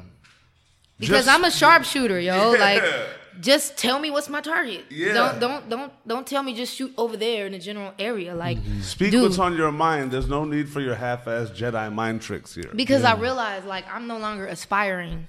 I'm doing. Mm. You know what I'm saying? I was aspiring for a long time, and then when it finally clicked, Priscilla, you know how to do this. You know how to give them what they're asking for. And a part of that comes from being aware, being awake, being somebody who is a consumer. I've never stopped being a fan of music and what I'm doing, and I've never stopped consuming. I don't. I'm not self-consumed. You know what I'm saying? I love my music. And I love the, the stories that I tell. But I Yeah. don't sit here and listen to myself every day. That's like working at Pizza Hut. You don't want to eat pizza. You know what I'm Straight saying? I want something else. Straight up. You know what I'm saying? It's unhealthy to, to just con- self consume. Absolutely. And I'm always, you know, because I feel like I'm one of those people who have been in tune with the zeitgeist. But now I understand what that is. It's, it's not being in tune with the zeitgeist. It's frequency. It's being on the same frequency as God and like you know, you could say the universe and the way things are moving because everything is planned. There's Yeah. nothing, there's no such thing as coincidence. The coincidence is for people who are still asleep. You know what I'm saying? Like, if you're awake, you notice that if you didn't get up at 6:30 and catch that phone call, that what happened at 8:30 wouldn't have happened. It would have happened. You just wouldn't have been a part of it. Yeah. Like I had this a couple months ago, man. We were walking. Um. Hold on. Yeah. Moment of Hold on. silence for a gem being dropped. Whew. yeah. Yeah. yeah. It would have happened. For real. You just wouldn't have been there to catch it. Exactly, man. Like I had this a couple a couple months ago. This happened to me about four or five times on the same street. Same street in Hollywood. I think it was Hollywood Boulevard. But uh the first time we were at the the um escape room on Hollywood Boulevard. Oh Boulevard. yeah, yeah. So we're in there, me, Ray, and that's my husband, uh, my friend Tina, and we were like playing the game. And we started getting irritated. And mind you, I love playing like games like that, like my you know forensic sciences. Yeah. Yeah. So that's like one of my favorite things. Go do room escape. Um, but so we we in there, and Ray was like, "Man, just hit the button." So we just hit the button, hit the button, hit the button. He was like, "You sure you want to do that? We got one more hint. You want to do it?" Like, yeah, just hit the button. So we hit the button. We didn't make it. It was like I think we lost by like two clues or something, whatever. And he's like, ah, whatever, let's get out of here. So we leave out. Mind you, if we did not hit that button, we would not have been outside at the time we were outside. We would have been in there for another 15 minutes. Yeah. So we go outside, we see this crowd congregating, and I said, I ain't going over there. That's how people get shot. like, I'm good. You know what I'm saying? We don't we can't see around that corner. We don't know what's happening. Yeah. All of a sudden the police come. I was like, oh, okay, we're good now. So we walk across the street. As soon as we get there, in the store behind us, they start playing Timber, which is a song that I wrote. So I'm like, yo, that's crazy. Out of we we almost didn't that. Experiences. Yeah. You know what I'm saying? The next day, I'm there on the same street. There's a studio right on the same block as the Hollywood Room Escape. So I go there. Um, I'm I, I I decide I'm working with this artist named Sabrina Claudio, which I love her by the way. She's so sweet and super dope. And uh, so I decide the Postmates canceled my order or something. So I was like, whatever, I'm gonna just go walk and get some food. So I'm walking, I get lost. Like, don't ask me how I got lost in Hollywood. Yeah. like You just walking you got I'm just walking. You got I got lost. lost. You got lost. So I go over by Big Wings, get some food, and I'm walking. I'm like, yo, where am I? Like, look up, bam, Kehlani standing right there. so she's like, yo, what up? So we start chopping it up, whatever. We walk back together. For some reason, I went right when she went left. I should have just went left where she was going. I don't know where my brain was at. I get lost for like 45 minutes walking around. By the time I got back to where I was going, I walked past that same shop. They was playing Worth It. Fifth Harmony. I said, yo, I just got lost for an hour, bro. That is not a coincidence. It's not. And I'm not talking about it was playing. No, as I walked past, it started playing. Mm. Same street. A couple days later, I'm at the same studio. I come downstairs to meet my postmate. He's parking somewhere, so I'm just kind of standing. They start playing Right on Me, Fifth Harmony. It's another song I wrote. I'm like, bro, I put it on Instagram. I was like, "You, oh, I hear you, God. I hear you. Some, he trying to get my attention. He's talking to me. You know what I'm saying? I don't know what's about to happen, but he's letting me know I need to be aware. I need to pay attention. It's not an accident. Yeah. Because the Postmates normally brings the stuff upstairs. Yeah. See, I just decided that day, no, I'm gonna just go down and get it. I'm gonna go down and get. it. I needed to stretch my legs, whatever. Same area, not same street um in Hollywood, uh, like maybe three weeks later, I'm doing the ASCAP thing. I'm walking, I walk past Ripley's, believe it or not. Yeah. They playing worth it. I'm like, I just bust out laughing. I was like, yo, I was like, I know I'm not that popping right now. These songs is not, these songs is old. Like, they not spinning in rotation like that. That is not a coincidence. I'm telling you, it's not. I don't know what's about to happen. Yeah. But I hear you. You know what I'm saying? Absolutely. So it's like, those songs would have played. They would have been doing whatever they was doing, Yeah. whether I walk past or not. You know what I'm saying? It's, it's all about being aware and being in tune and paying attention. Right now, I'm on the right frequency. Yeah. You know what I'm saying? The fact that I'm just flowing. I let the girl paint my nails whatever color she wanted to paint. I got my J's in the mail today. They didn't match. I didn't do that on purpose. Yeah. Like the video that I, I did, uh, I wrote and produced a song for Train called Drink Up. Where he had, I didn't know who he was gonna have in the video. He just hit me up and like, "Yo, you want to be in the video?" I say, "Absolutely."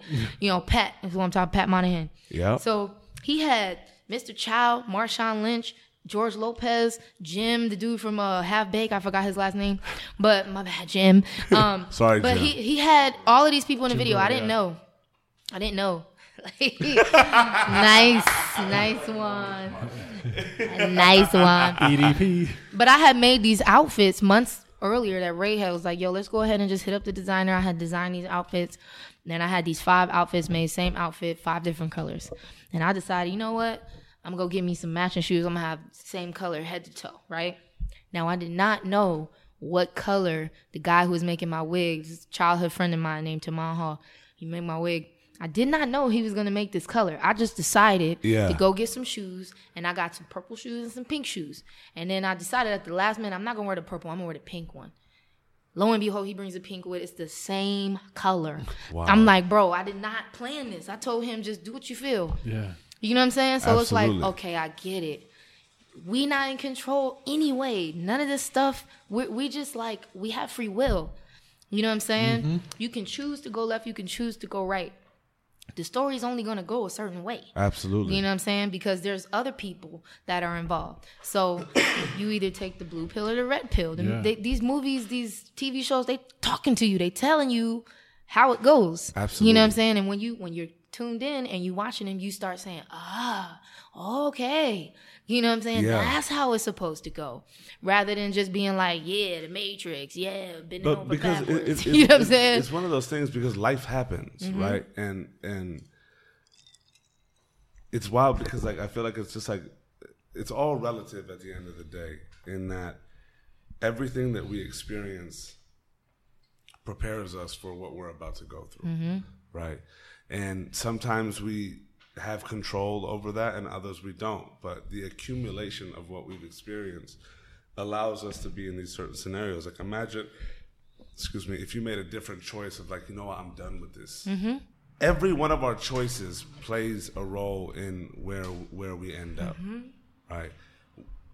The thing is is that we don't know what that choice will lead to. Mm-hmm. Maybe it is a choice to go red pill or blue pill but mm-hmm. we don't have the choice of what that experience will be right? Naturally the things that we experience in life get us to a place and then it keeps going. This is the analogy that I like to use. uh-huh. And I got this from the movie The Secret, right? Hmm.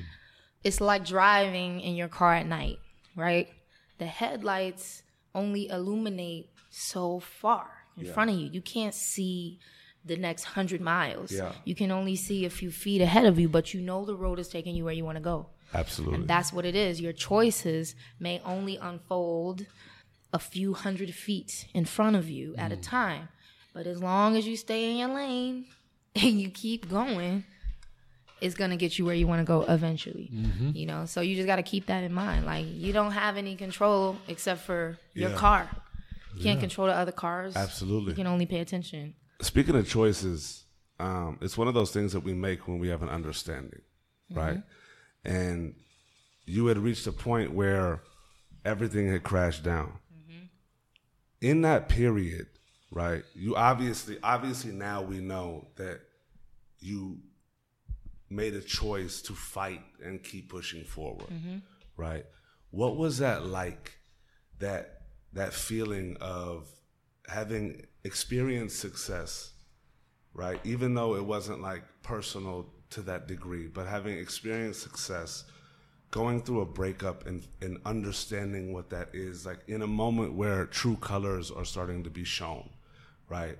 In a moment where you're being exposed to the depth of this game, right? Mm-hmm. And as daunting as it is for somebody of your sight and, and understanding and ability, it's it's one of those scenarios where you're like, okay, I'm hitting the bottom, but what does this look like and what what's how are the people that are preying upon me preying upon me, mm. right?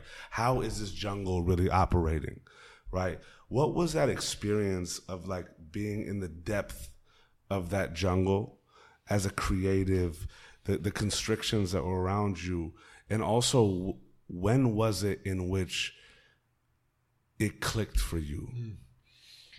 Um, well, I mean, like I had said earlier, I made it a point to always do the right thing, to always tell the truth, to work hard, you know, always take advantage of every opportunity that came. I never took advantage of people.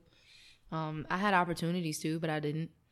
Um, I just always did the right thing. So when everything started crashing down, mind you, I'm not an angel, but I just, I it's easier to maintain the truth. Yeah. I don't want to have to remember a lie. You know what I'm saying? That's too much work. Yeah. I'd rather just tell you the truth. You mm-hmm. don't like it, whatever. In 10 years, when you wake up, you'll realize, dang, Priscilla told me the truth, you know?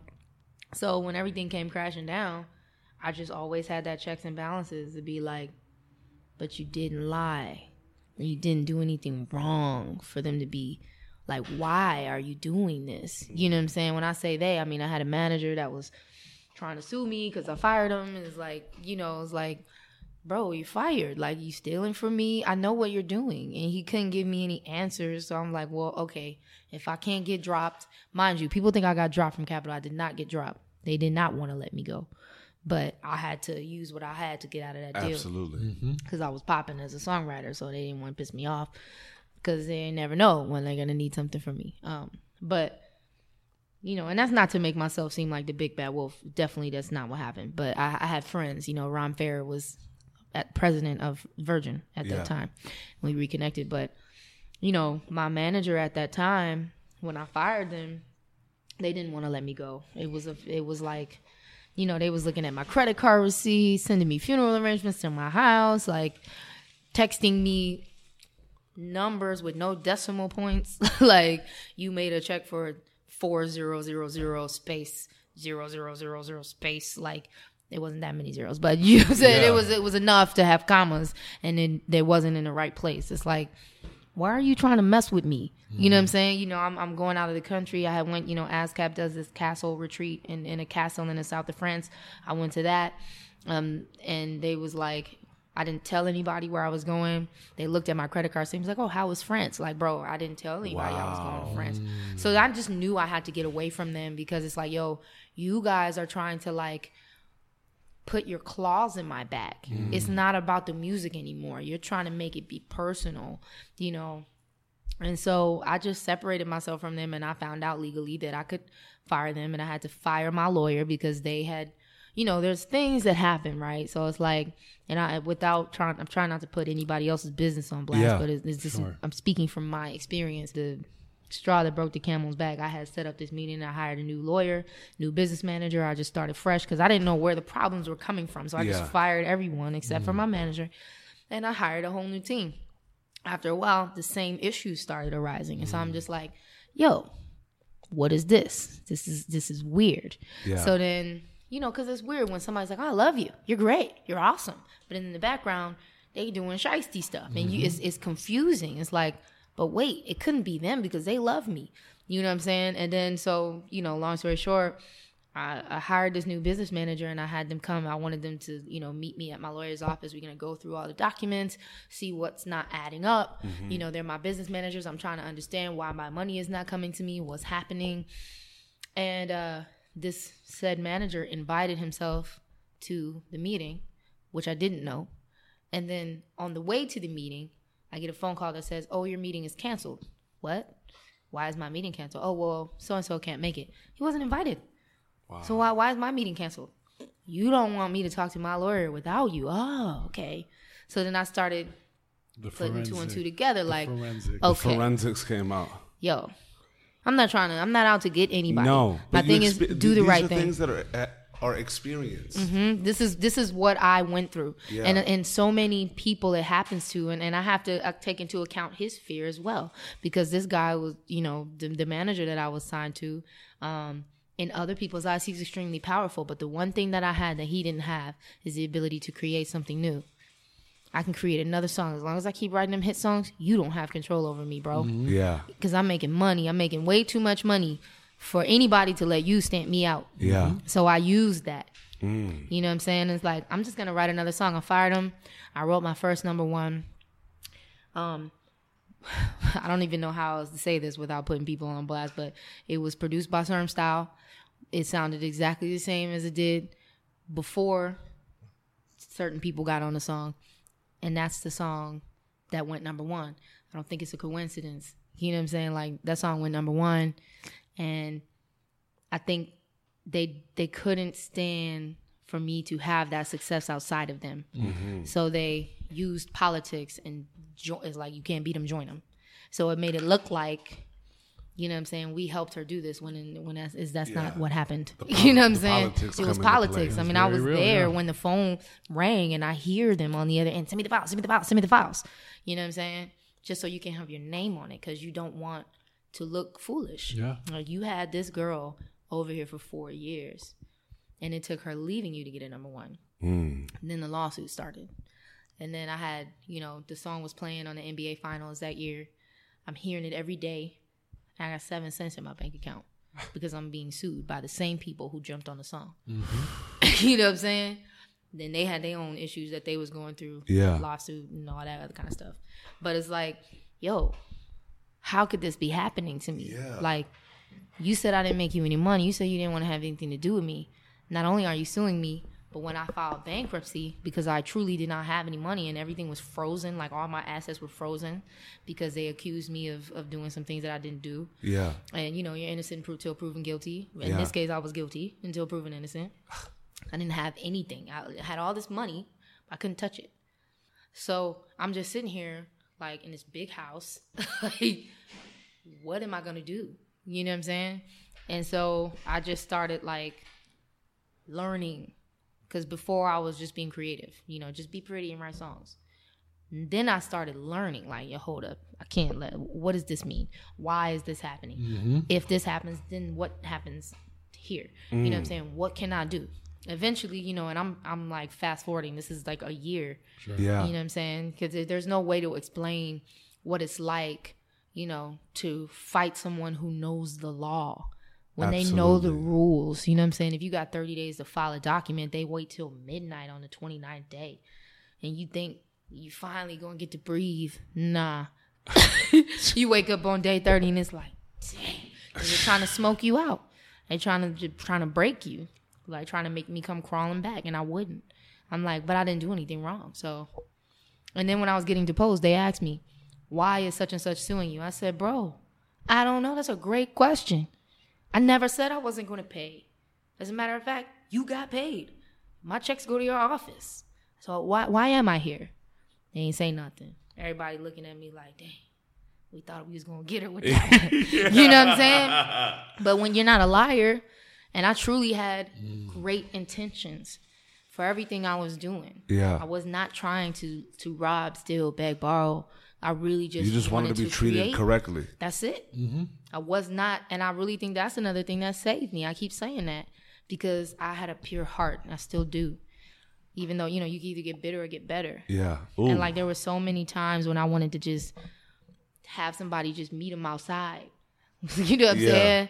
So many times I was like, all I gotta do is just give them the address, yeah. but I didn't do it. No. I, and and their world started to crumble after a while. You know what I'm saying? And I didn't wish that, but yeah. you know what I'm saying? Then in the middle of it, you know, we're going for a year, two years, and they just filing extensions and filing extensions. And my, my cash flow was getting smaller and smaller. They didn't think I was going to do it. I filed bankruptcy. Then they sued me within the bankruptcy. Mm-hmm. And I'm like, bruh, I didn't even know this was possible. How does that exist? How is this possible? And I had to prove that I wasn't doing something malicious. I had to prove that I wasn't filing. The burden was all on out. you. Mm-hmm. It was on me because they filed first, and I didn't know the rules. You know what I'm saying? I didn't know that I was. I didn't know that it was a, was possible. Yeah. Somebody filed bankruptcy. You su- you can sue them. Bro, I don't have any money. You can look and see. Yeah. You can see it. Go to the bank account. What do you think I got an offshore account? Show me where it is, please. I would love to Yeah. know. You know For real. saying? But I truly, you know, but the other problem is that, and this is something that I'm trying to fix as well. There is no system of adjudication. You get, you get, you want to get divorce, you go to divorce court. You, you, you're a criminal, you go to criminal court. You, you, you fighting for your children, you go to children family court. You have a lawsuit in the music business, you go to a regular judge. Mm. They have no idea. None. I've been all the way to Congress to talk about this. They have no idea mm. how the music industry works. Absolutely. You know what I'm saying? I'm sitting in a room with 60 year old, 40 year old, 30, you know, probably the youngest person in that room is probably 40. And they all looking at me like, you're just a spoiled little musician. And you have to be lying. I'm like, dude, you don't see the numbers. You've been over them and over them. You, you're either saying that you're not smart enough to figure this out or that I'm smarter than you. Yeah. Which mm-hmm. one? Yeah. you see it. I had to give you all my documents. It's been Yeah. a year. You haven't found anything. You know what I'm saying? Why are you? They were digging for something to pin on me. Yeah. They couldn't find it. You know what I'm saying? Nobody thought I was gonna go through with it. Nobody. But they didn't think, realize I don't that they. think many people would have been able to withstand that. No.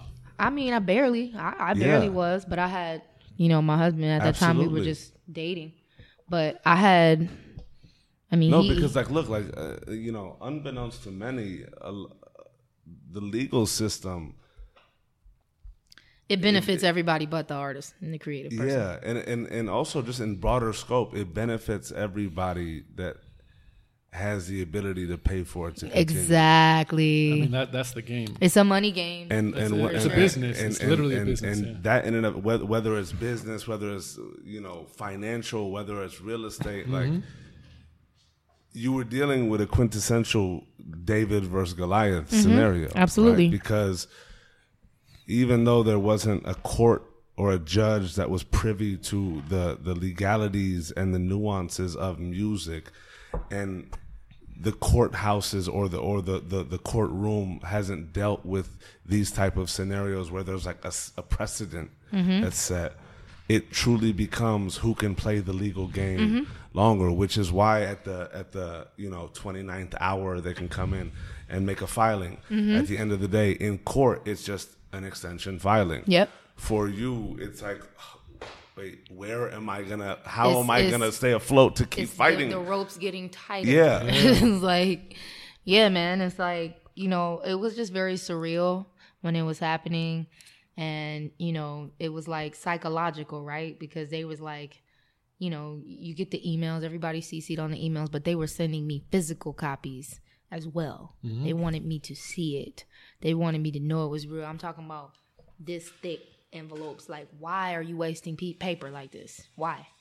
And you know I got this in the email because you CC'd on it. yeah You know what I'm saying? They just wanted me to to to know we're not letting up. We're gonna get you. yeah it's it's such an interesting aspect of the music industry too being an artist because you you go in and a lot of times you don't you're not educated about these different about the business of music about the law everything from like how copyright law works Mm-hmm. all the way to like what your term in your contract actually means What it actually means. like what a six songs d- deliverable actually means Right. it doesn't mean you just write six songs I mean six hundred percent. yeah and that doesn't that means like if you have 5% yeah here, twenty percent here it could take you seven years. Exactly. And aside from that, you know, um, you're you're put into a place where, and like I, I'm a huge advocate for this in the in the music industry. I have a publishing company, and I think it's so important for artists and songwriters to be so educated now more than ever because you can't necessarily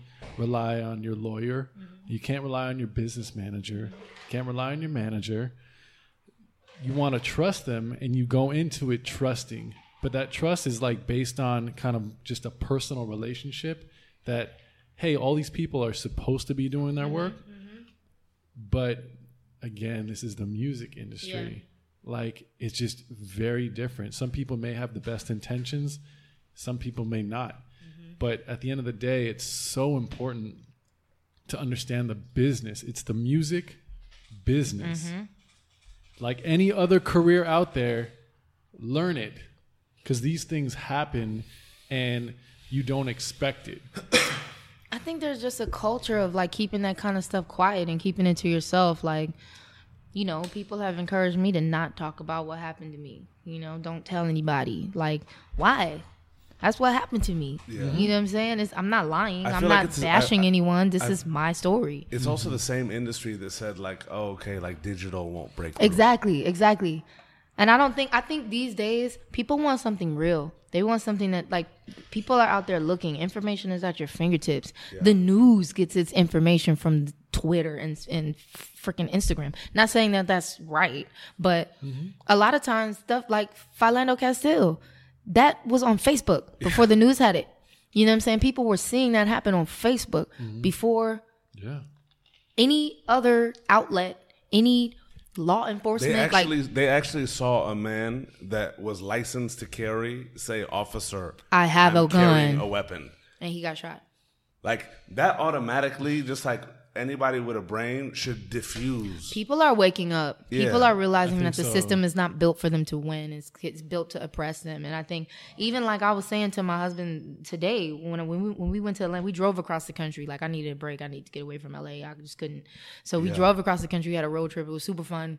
But when we got to Atlanta, I started realizing like, yo, why are these people driving so crazy? Like I'm talking about like right up on your bumper, yang yang, switching lanes. I thought it was just Atlanta. Then we got back here, same thing. I'm like, yo, people are getting irritated. Like mm-hmm. there is an unrest. Like people are realizing that it's not real. You know what I'm saying? And like some people, when they've been asleep for so long, and they're being forced to wake up, they don't know how to deal with that because it's like you got to rearrange your whole way of thinking. Mm-hmm. The way you think the world works. You work hard. You go to you go you get a job. You work hard. You wake up in the morning. You have your coffee and your biscuit. You go to work. You come home. You be with your family. They think that's the way it should go, but they're realizing that that's not mm-hmm. that's not how you win. We're in a day and age where the opportunity to shift the paradigm is a click away, mm-hmm. right? And I think that Beautifully said on live, hey, love you, I love you. But I think that it's one of those things where, and you touched on this in in that David and Goliath atmosphere, right? Is because the system doesn't want its inhabitants to be informed. Mm-hmm. Naturally, through history, it's only a matter of time before information circulates. We're mm-hmm. also in a day and age where access is unlimited. Like right? that. But it also comes down to, I, I feel like the catalyst, there are many catalysts, right? But the pivot comes when those that have been oppressed by any type of system are educated enough and prepared enough to fight the system at its core. And I think that, that that in and of itself, whether it it comes to a community issue, whether it comes to a race issue, whether it comes to um, laws that deal with any multitude of issues, right?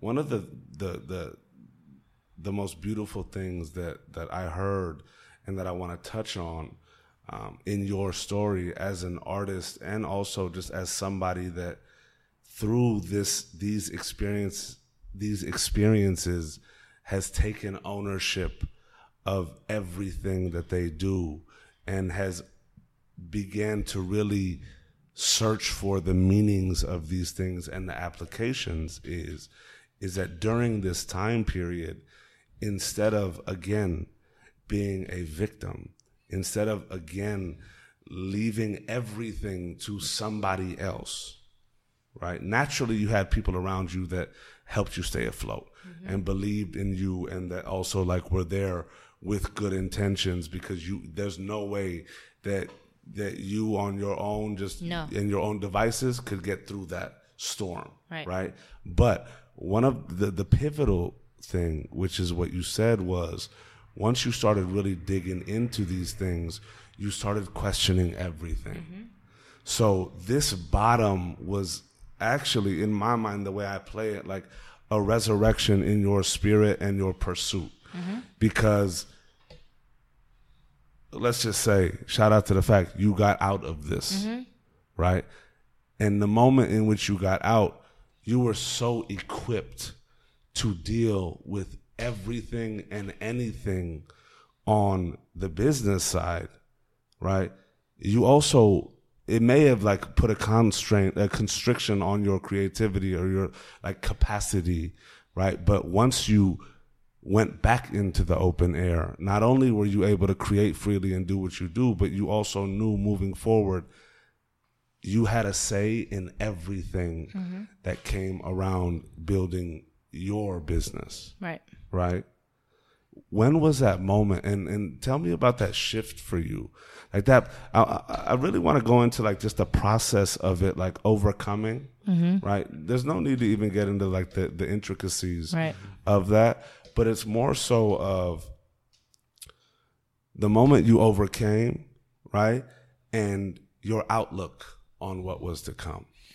Um, I just realized like there's so many people who are going through what I went through and who have gone through what I went through, and some most of them quit.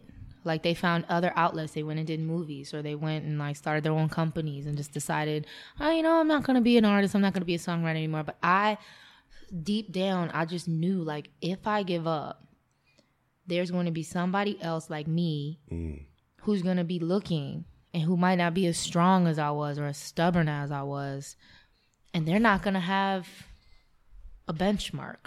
You know, I wanted to be a touchstone for somebody. I mm. wanted to like it became bigger than me. Like I, I, I promise. I'm not. It sounds really corny, but no, I mean it like- shows. Like even if it was just for you, it'd still be super hard. yeah, But like when it becomes something bigger than us, it, it like even if it's daunting, it becomes mm-hmm. something that like you at least need to try fighting for. I just knew that if I let them do that to me, they would feel like they could do it to other people and they mm-hmm. would feel even more invincible. Mm-hmm. And I think I knocked them backwards because I'm the only person to ever get away. Everybody else just kind of disappeared, like went and did other things. When they sign you, they have you in perpetuity. yeah. You know what I'm saying? And sometimes that works for people. Sometimes that that type of relationship is okay. Then, but for me, it didn't work, and I don't have anything, any bad feelings towards them, or like, thank you for teaching me. Absolutely. You know what I'm saying? Because it's like that would never happen to me again, never. At least not on that level. I feel like there's gonna be obstacles wherever I go, whatever I do. You know, when you reach a certain plateau and then you you look up and it's another peak you got to reach. You know what I'm saying? Absolutely. I'm only 28. It's like I've been through all of that stuff from the years of 20 to 28. That's like most of the time people are still developing mm-hmm. who they are as a person. So I feel like and I always knew like yeah, I had written some really great songs, but that was nothing. Like I did all that stuff under duress. You know what I'm saying? And I think I never really the reason why I felt so upset when I was going to work and going to write with some of these artists. And again, I'm never hating on anybody who's living their dream because it's very difficult. But I was going to work with some of these artists and I was just like, what is this? Like, why do I feel like I'm being held back? Why do I feel like that? Absolutely. You know what I'm saying? Why do I feel like I'm swimming against the, the current? And um when I finally started like just shaking that off and just saying no, like, nah, I'm straight. you know, going to work over here, going to work over here, like doing what I wanted to do. Yeah. I started to to feel like okay, like Priscilla, you don't need a publisher or a manager or anyone to tell you when something is good. You don't need that. You know what you need to do is you just need to trust the song and you need to follow your heart. Like just mm-hmm. trust, let just let it flow from your spirit. It's not you anyway. Like I'm a channel. You know what I'm saying? It comes in and I just put it out. And what I have to do is protect that. And I have to fight Absolutely. when I know that something is divine. Sometimes people in, in the room are not in tune with that and they want to fight it and they want to go like the A B C D route. And I'm just like, bro, I say that. I'm like, well, this is feeling real ABC one, two, three. yeah. You know what I'm saying? And they keep fighting me. I'm like, all right, bro, you got it. You don't Yeah. need me. You're gonna put You you, know in what I'm that saying? bucket right here. I'm like, yo, just I mean, they might not go in the bucket. But the only people that go in the bucket, the people that go in the bucket are people who like I can because I can like read people's eyes, right? Yeah. And when I look in your eyes and I see that you trying to play me, yeah. you know what I'm saying? It's like Talk to me like that again. it's like oh, you trying to play me? okay. Like before, I used to just like deal with it, or I was like kind of overlook it. But now I'm realizing, like Priscilla, you are in tune mm, when you Absolutely. sense something about somebody. That's what that is. Don't try to make excuses for them. Don't try it. to see the the the per- the, the potential in them. They don't see that in themselves. They don't want it. Let them be who they are. You know what I'm saying? And then just like clock that. Cool. I see you. I see you. Great. Absolutely. I'm going this way. You know what I'm saying? And don't feel bad about it. It took me a long time to get to the point where I do not feel bad mm. for doing what's right for me. Because what's right for me, I know that I'm not trying to take from you to have. You know what I'm saying? What I'm doing, if it's not mutually beneficial, I'm not doing it. Mm-hmm. If I can't come back and ask you, like, like I have this mental thing, right? It's like, like a, a seesaw. If I do something for you, that means later on I can ask you for something. Absolutely. If you don't want to give it to me, cool. That's no more seesaw. Yeah. You know what I'm saying? Uh. I'm not gonna force you, but bro, I, I did this for you. You know what I'm saying? I need a favor. Yeah. Then the seesaw goes back the other way. Then I expect you to come and ask me for something. Seesaw goes back the other way. If it's just it- like common decency. It's a, it's a, it's a reciprocity seesaw. that's baby. how it goes. You know what I'm saying? And and I know I keep track of that. Cool, I did this for you. Bet. When I need something, who can I call? Bop, bop, bop, bop, bop. You know what I'm saying? Absolutely. And that's just how it goes. We help each other. If you're not down to do that and you just take, take, take, and I also you also have to weigh it. It's like, yo, if I if I have access to just like McDonald's level, you know what I'm saying, and you got access to like Fogo de Chão level, uh-huh. Nobu level, and I ask you for something and you give me Nobu level, then I might have to give you a little bit more of my McDonald's level. you know what I'm saying? Like I gotta give you a couple fries, Big. Macs. You know what I'm saying? You gotta be like, you gotta be able to like balance things and, and just like understand. You know what I'm saying? I get a feature on such and such artist. I only get two percent publishing, but it's gonna do this much for my career. You know what I'm saying? Take that, move on. Yeah. Whereas you might get this much on this artist, but it ain't gonna really do anything. You know, hundred percent of zero is zero. Zero. So like, you you gotta like, you can't be egotistical and be for self. Like, it's hard. It's really hard to when you know what this business is about and what it can do to you. It's hard for you to like watch someone go through that meat grinder. It's really hard Absolutely. you know and and you know i've had opportunities to sign people and i won't because the way that where i am on my level i mean i wouldn't say mcdonald's level maybe like red lobster you know I'll, what I'm I'll take? I'll take you a couple like, notches above like red my lobster stuff. Olive Garden level. You know what I'm saying? I'm still trying to get to crustacean level, right? I'm at Red Lobster. You know what I'm saying? Um, but you you know, with, with what I have, I try to like do certain things, and it just ain't. I'm not there yet. You know what I'm saying? So I'm like, okay, got to work a little harder. I keep going. You know, I, I'm always wanting more. I get something and I want to do better, and like you mm. know, I'm trying always trying to best myself. Yeah. You know, Can I ask, like, moving from an artist to a songwriter, that kind of shift, like you saw your career was headed, like, did that come as your artist side crumbled and you just had more opportunity as a songwriter? no. Or no? How'd that? I knew I saw it what was happening. I saw it. I like I like I was always aware. You know, the only time I ever clocked out is after that when it wasn't working and I mm-hmm. started, you know, writing songs for people. I moved out here and like literally would have like a pack of chicken breasts and broccoli and like some plantains and that was the food for the week. So we would cook the chicken breast, pound them out real real flat, cut them up in little strips and like ration through the week and then like pray that the studio had a food budget. Or like we used to like steal toilet paper from the studio and like steal the fruit out the fruit bowls. Yeah. you know what i'm saying? Like that's how we was living. And um i just like i saw it happen. Like i'm like okay they're starting to lose interest i see it like mm-hmm. there was a point where i would wake up every morning and there would be somebody knocking at my door like hair and makeup cool what we doing today alexa chung mtv cool cool cool cool then i started slowing down mm. and I would get like an offer here and an offer there, and I'm like, wait a minute. Then they was all hype, and now they're not. What happened? You know what I'm saying? And Yeah. I, I noticed the shift, and so I started thinking like, well, what can I do? And I went on tour with with Akon, um, and like I I found out like you could get money from performance rights societies, and you know at that time I couldn't really get that much, but it was like it wasn't my gift that got me where I was. That was that was just a bonus because as we all know, there's certain people out here that are not that great, but they're they're doing big things. You know what I'm saying? It really was about the energy that I brought with me and and in the midst of all this terrible stuff that was happening to me, I had the ability to make people feel warm and welcome mm. and people want that around and that's worth money. Absolutely. You know what I'm saying? You can you can make money all day, but if you can't change the way somebody feels when they go home and your name is the last thing they're saying, Yeah. you know what I'm saying? Like, man, I, I really that Priscilla man. It's a conscious capital. Absolutely. And I think that had a lot to do. Like when I first came out here, I was so bubbly. What? I was like, I thought everybody was my friend. And some of them really might have wanted to be, but mm-hmm. they weren't.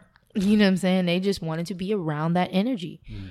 You know, because I was like dancing and laughing and like taking pictures and just like so loud and you know what I'm saying? Like I was like, yeah, oh my God. You know what I'm saying? I had all these like catchphrases, you know what I'm saying? Like I would walk I remember one year for Halloween, me and my friend at the time showed up to the party as the life of the party. Like like we had on like all this sequins and, like I had like a cape and we and I had like yeah. L I. She had F E, and it was like of the party. And then like people be like, "Yo, what are y'all supposed to be?" It's like, "Who are we? The life of the party. Who are we? The life of the party." Like running around, people were like, "Oh, that's actually a dope costume." you know what I'm saying? Like that's just my energy was just like through the roof. And then you know you go through the series of like breaking down and building up, and I just became very like untrusting, and just very like trying to get me what. Uh, uh. you know what I'm saying?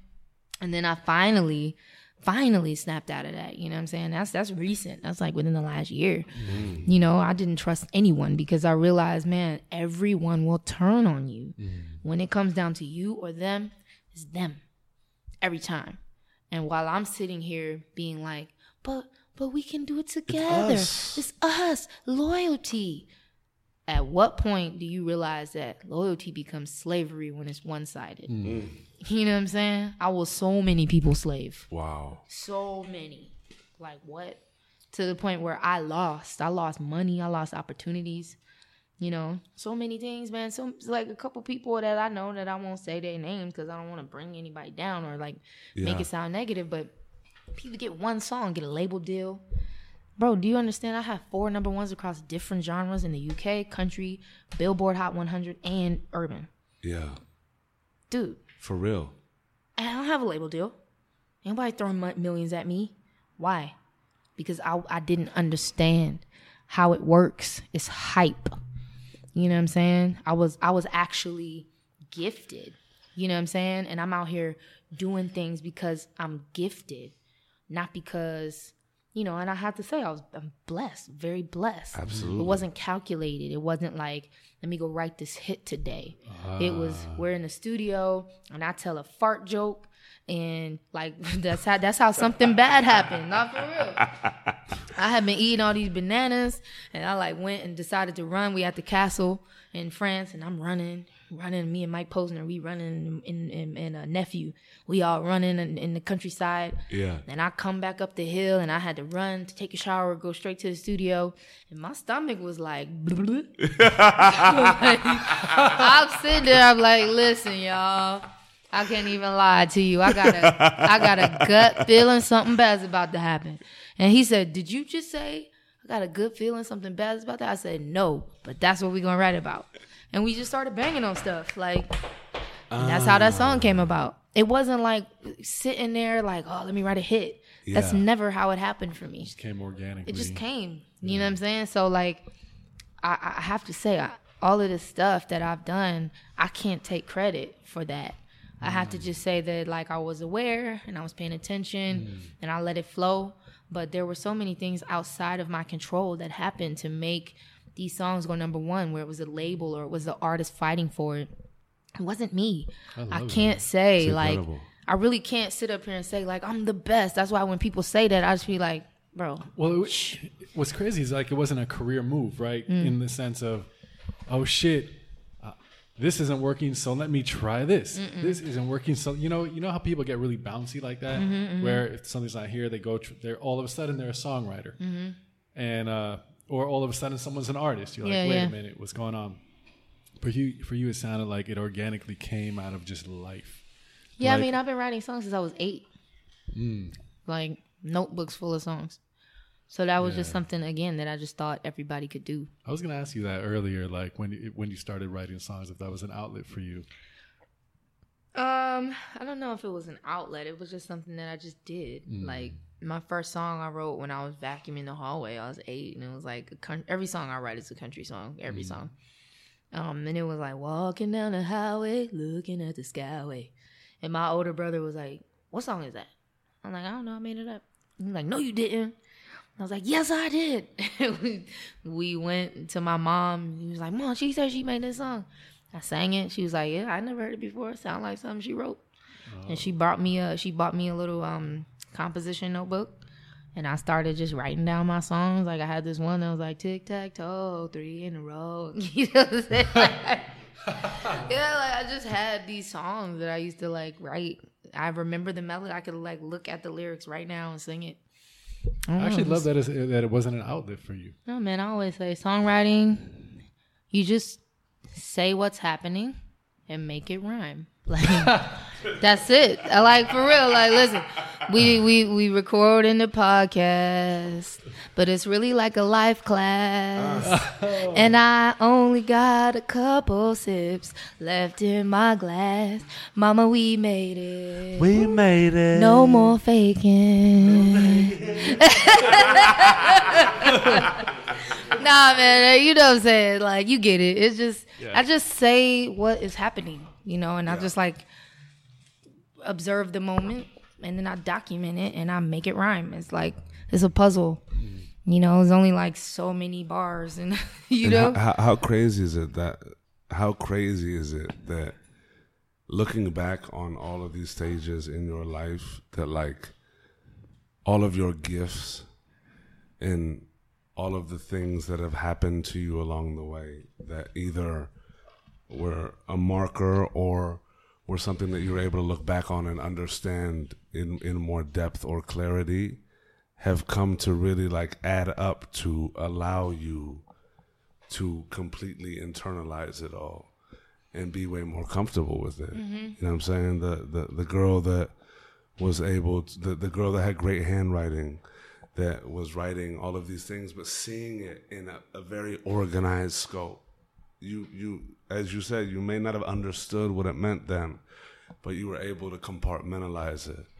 Right? And your experiences like you you may not have understood what all these things meant, but when the time came for you to be able to take all that chaos and confusion and start compartmentalizing it into the components that made up what you were doing, not only did it start making sense, but you started taking ownership of them, right?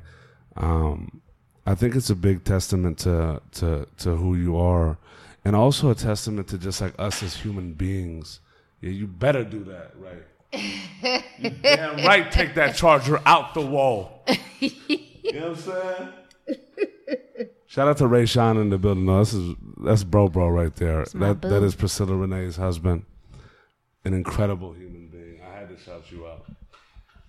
Yeah, give me that. Yeah, I feel you. Keanu Reeves and he over there on his ninja. I respect it though. Um, but to be honest, it's like it's one of those things because you're you're the you're the epitome of and of a being that has continued to take a step forward.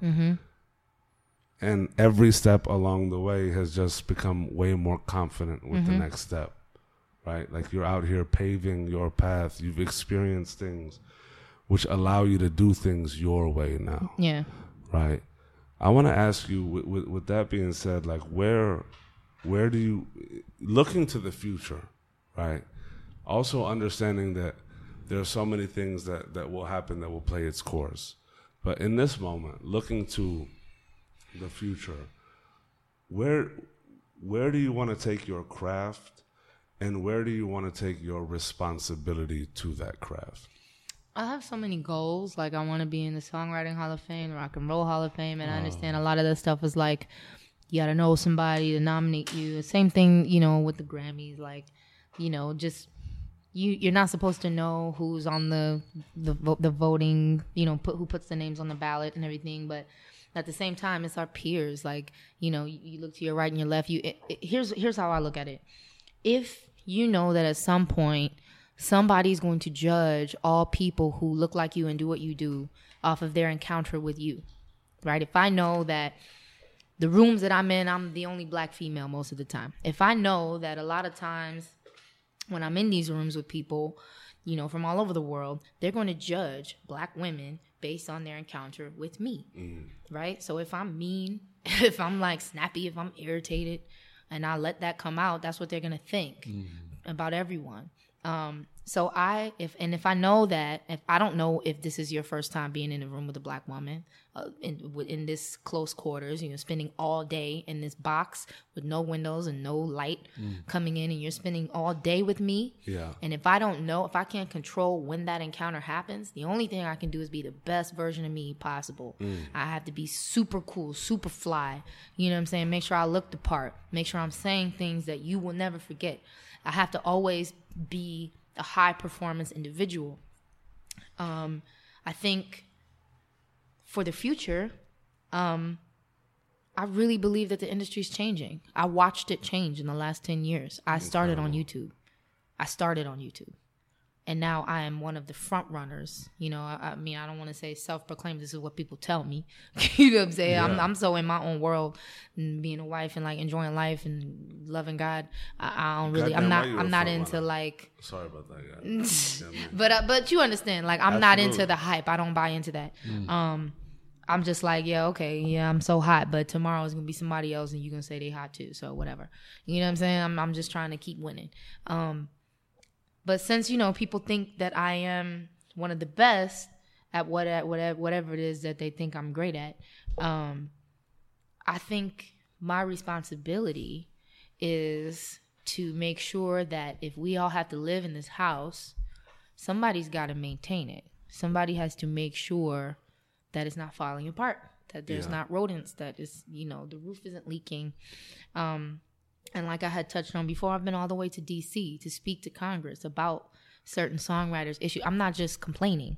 I'm not just sitting here saying we aren't getting paid. You're using your voice. I'm using my voice. You know what I'm saying? I'm doing research. I'm reading about how much these publishing companies are making from streaming and how can we translate that and how can we, you know, my goal is not to tear people down. My goal is not to just expose, you know, the negativity in the system because there's negativity in every field, no mm-hmm. matter where you go. There's always people trying to do the wrong thing. Mm-hmm. I'm not trying to make those people feel bad. What I'm trying to do is un- get them to understand you can uh, you know, for lack of a better word, you can molest the current situation and just take advantage of it. Take advantage of the youth, the the the, the people who come in who don't know any better. They're innocent, like mm. children. You can molest that, or you can help cultivate the next generation, and you can help grow the industry as a whole. Mm-hmm. Because right now they would like us to believe that it's suffering, and in certain aspects it is. yeah, But there's a brand new field absolutely. you know what I'm saying? With brand new seeds and a brand new crop, and it's growing. And eventually it's going to be harvest time. So, would you want to harvest the few seeds that have been planted just by perseverance and the, and the people who made it? You know what I'm saying? Those those little sprouts that made it to the surface, or do you want to plant more seeds and have a huge harvest? And I really feel I don't want to be the only successful artist. I don't want to be the only one with with Burt Bacharach, I will always love you, Beatles, a house is not a home type songs. I want to give that to so many. I have the I can't sing every song. Yeah, You know what I'm saying? At the rate that I write, the quality of songs that I write at the rate that I write.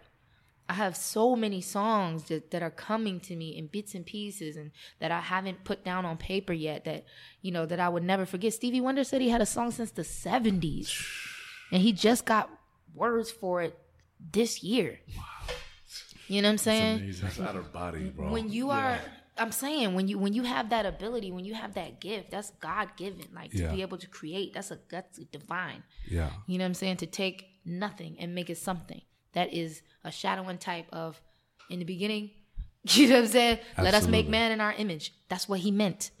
You know what i'm Yeah, saying? We are here to create to create love to create people to create you know things that people are going to resonate with and they're going to connect with is going to help them get from a to z.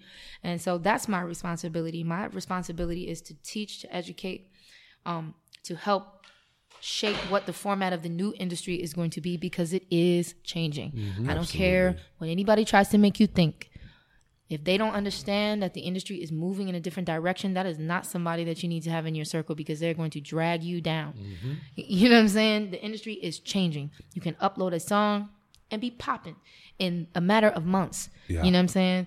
By luck, either if the song is just good, Yeah. you have to be ready for that. And and I think my responsibility is helping those artists. You know what I'm saying? But then the other thing is that it has to be soil that's ready to have seeds planted. Absolutely. You know, some some of these some of this I don't want I don't know what I don't want to call them dirt, but I'm using the, the, the the seeds soil. and now some of the soil has so much weeds in it and it's just not tilled. It's not ready. You know what I'm saying? And I think um sometimes you just have to let that be what it is. But I, I, want to be known as a safe haven. I want people to come to me and know that I can help you because that's what I want to do. I just want to help. I don't want to take anything from you because it benefits me to live in a house that's not in shambles Yeah. than to be the only one living in this mansion that's falling apart. Mm-hmm.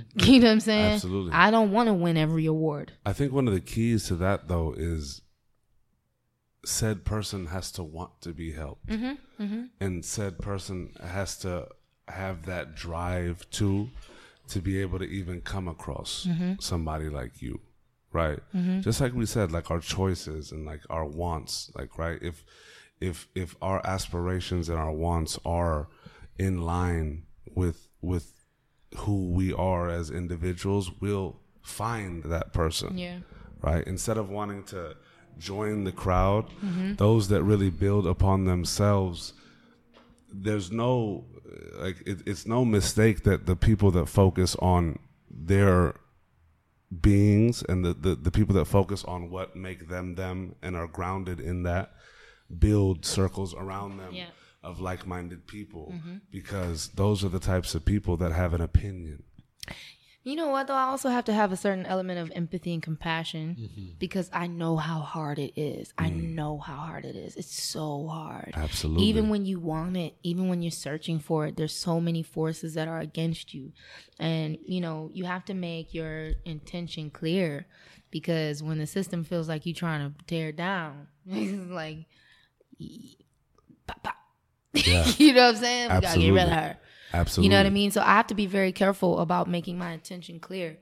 I'm not here to tear down the system. yeah I mean, you know, a system that is You're here to uplift your community. Bro, Albert Einstein said it like when the system begins to oppress the people it was meant to uphold, it starts to crumble. Like I'm mm. paraphrasing, but you can't fight the system that you're dependent upon. I'm dependent upon it because I'm in this business. So I'm not trying to tear it down. That that would be, you know, that would be uh, what's the word I'm looking for? That would be like detrimental, counterproductive. Counterproductive, yes, exactly. Um, what I just what I want to do is help shape the minds of the people who are going to be living in this business or in this in the in the in the industry in the current state that it's in because you have to understand what you're up against. You have to know your audience. You have to understand your environment. You know what I'm saying? Like if you know that it's going to rain, you don't go outside in a bathing suit. You put on a raincoat. You know what I'm saying? And, and that's all it is. That's what I'm saying. Like Yeah.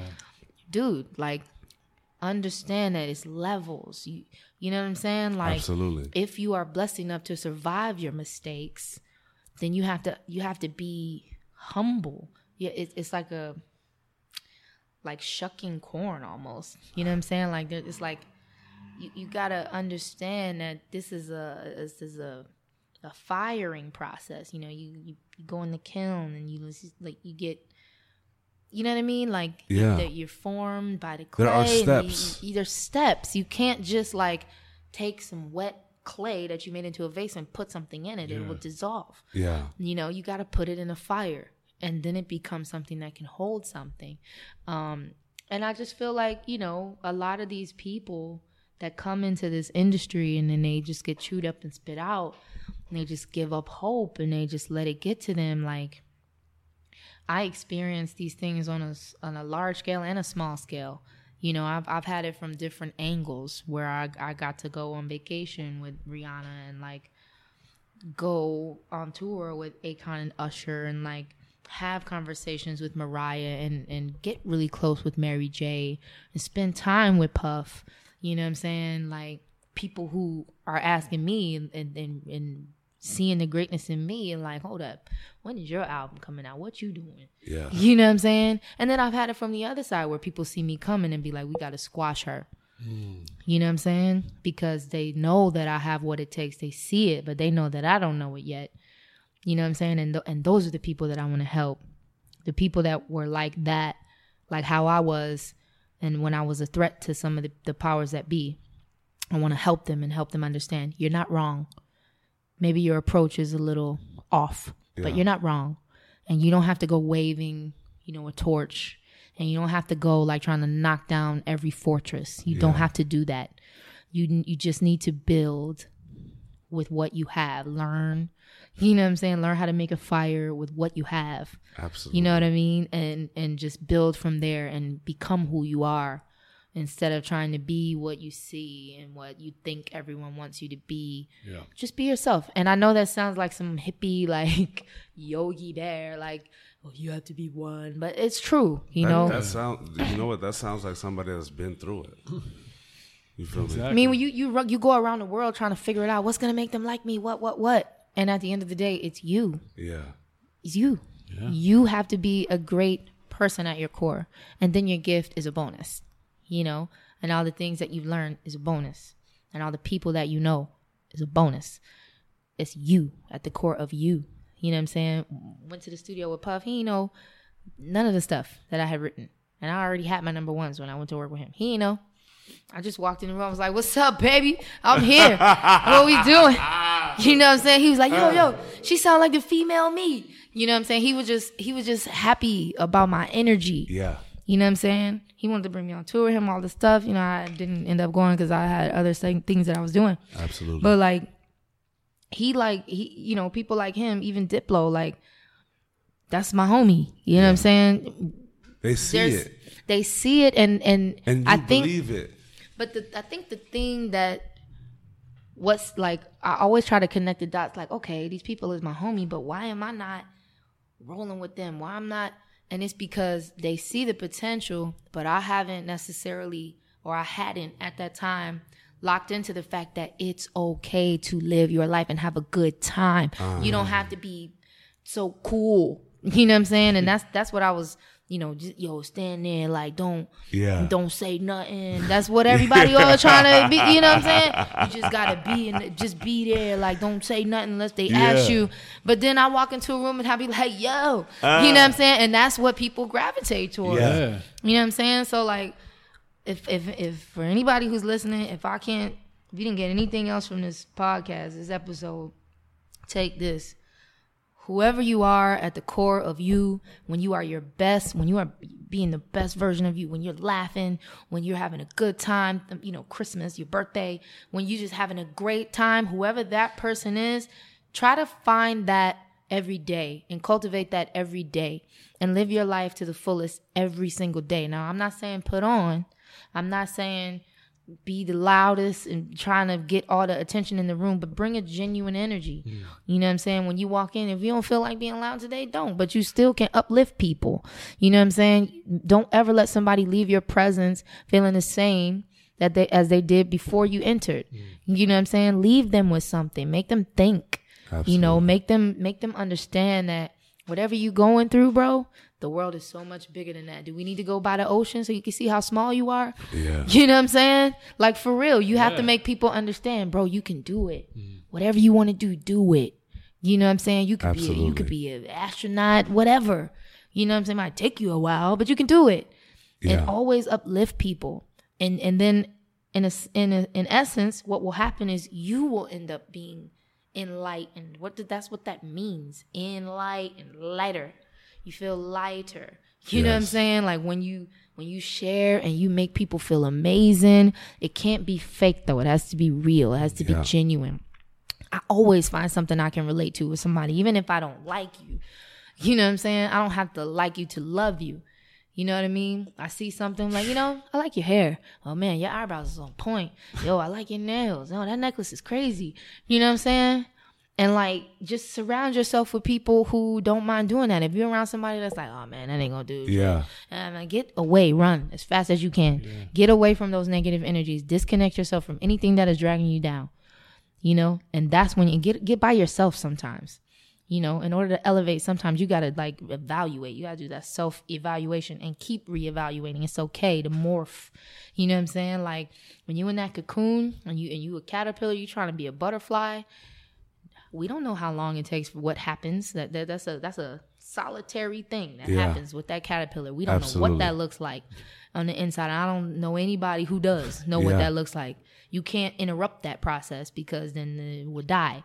But when they're in that molting process from going from a caterpillar to a butterfly and you don't know what they're going to turn out looking like when they open when they get out of that cocoon that's a thing that you have to do by yourself mm. get by yourself and study and find out who you really are all these self-help books that's just like directions on a map that's not the destination Right. Absolutely. you know what I'm saying? You could read the Four Agreements. You could read the Siddhartha. You could read whatever. All these books. You know, I got a, a bunch of books that I can give you, but that's all just like you have to unlearn, it's a guide. detach, and relearn. Yeah. You know what I'm saying? It's it's showing you that there is more than just me, me, me. Mm. And it took me a while to understand that because I had nothing for so long that when I finally got on, you know, it's natural to want to get the jewelry and Yeah. the cars and you know, I had all that stuff, the beamer, the leg. I had it. But I still felt empty. Mm. You know what I'm saying? True wealth is information and ideas and having your wits about you and having your priorities straight, knowing that family, you know, and where you come from is important. Absolutely. When I go back home, I come back here with so much energy. Why? Because I realize that this is what it is and that is real. You know what I'm saying? So I, I- don't have it twisted anymore. And I feel like if, if I can save or help some of these young souls avoid all the things that I did, I mean, you got to go through something. You, you- Yeah. you really do. I can't save everybody. I can't save you from that. But if I can help you rehabilitate and if I can help you get, you know, build a new foundation, if I could be a pillar for you, then I will. You know, I can't guarantee you that every day. It's a self journey. You have to want it. I wake up every day and I and me and my husband we pray in the morning, at night, all throughout the day. You know what I'm saying? So many instances where I felt the unction to pray. This is not a game. You know what I'm saying? There are when you get to a certain level of awareness, spirituality is a mandatory. you know what I'm saying? Absolutely. You ask anybody that's at the top, there is an element of spirituality, whether it's dark or light. It's there. You can't deny that. So you gotta, you know, And you have to gotta wake up. exists. Yeah. you have to wake up. You have to. Science is just proving that what God did is real. That's it. You know what I'm saying? And you can believe in that or you, you believe in whatever you want to believe in as long as you know that there's something bigger than you at play here. And once you start, uh, you know, adding that element of like seasoning to everything that you're doing, things just start flowing, man. I had Yeah. I hadn't picked up the guitar in years, bro. Years. Not for real. Like when I was doing all that stuff, picked up the guitar recently, man. I've been going. Like I'm talking about. I'm like, whoa. Ah. They don't let me get my slash on. you know what I'm saying? But for real though, like he been my husband been pushing me. Need to get on that guitar. Need to get on that guitar. Yeah. I'm realizing it's not me. It's not me. It's divine. I just have to be prepared. You, you just have to prepare for the moment. And like I said, I've been hearing God telling me like, "Yo, let's get to it. It's coming." Yeah. you, you don't want to miss this train. I'm giving it to you again. You know what I'm saying? Because this is my this is my second shot. I had my first shot as an artist in 2009. You know what I'm saying? I'm getting ready to put out this second record, but I've been through nine years of just that kiln, Yeah. Yeah. that firing process. Nine years. And there's always going to be people that's trying to attack you. It's always going to Yeah. be an element of negativity. Mm-hmm. But you just have to be able to flip that. You know what I'm saying? I guarantee you nobody's going to expect you. They coming after you, nobody's going to expect you to look them in the eye and say, hey, bro, it's okay. Yeah. I know. Yeah. I know. You can't stand it. It's cool. Yeah. You know what I'm saying? What can I do for you today? For real. You know what I'm saying? They're not expecting that because there is nothing you can do to me. There's nothing you can do to me. Physically, yeah, but I'm on the eternal. Yeah. You know what I'm saying? You can't kill me. My word's gonna live forever, bro. Yeah. And if you try to stamp me out, that's just gonna make it bigger. So what you you might as well leave me alone. For real. You know what I'm saying? For real. Think about it. You try to they killed Biggie and Tupac, bro. Them the biggest like Yeah. you know what I'm saying? I'm not saying that you gotta die for that to happen, but what I'm saying is when people try to oppress you, you come back stronger. It's like that slingshot. You pull that you pull that slingshot back, you keep pulling that slingshot back. Yeah. Well the farther back you pull it, the farther forward and with more force that thing is gonna fly. So just I want people to just keep that in mind, man. Like And I'll tell you this: the Priscilla Renea slingshot is gonna go further than Evel Knievel ever mm. could have. Believe that. Mm. Believe that. I just hope, you know, I just hope I can help people. That's all I want to do, man. And we know you will. You have been. You'll continue to. And when it's all said and done, I know damn well little Priscilla from the country gonna look back and smile. You feel me? I'm already smiling. You better believe that. and with that being said, I'm about to do a mic drop and just say, Mama, we made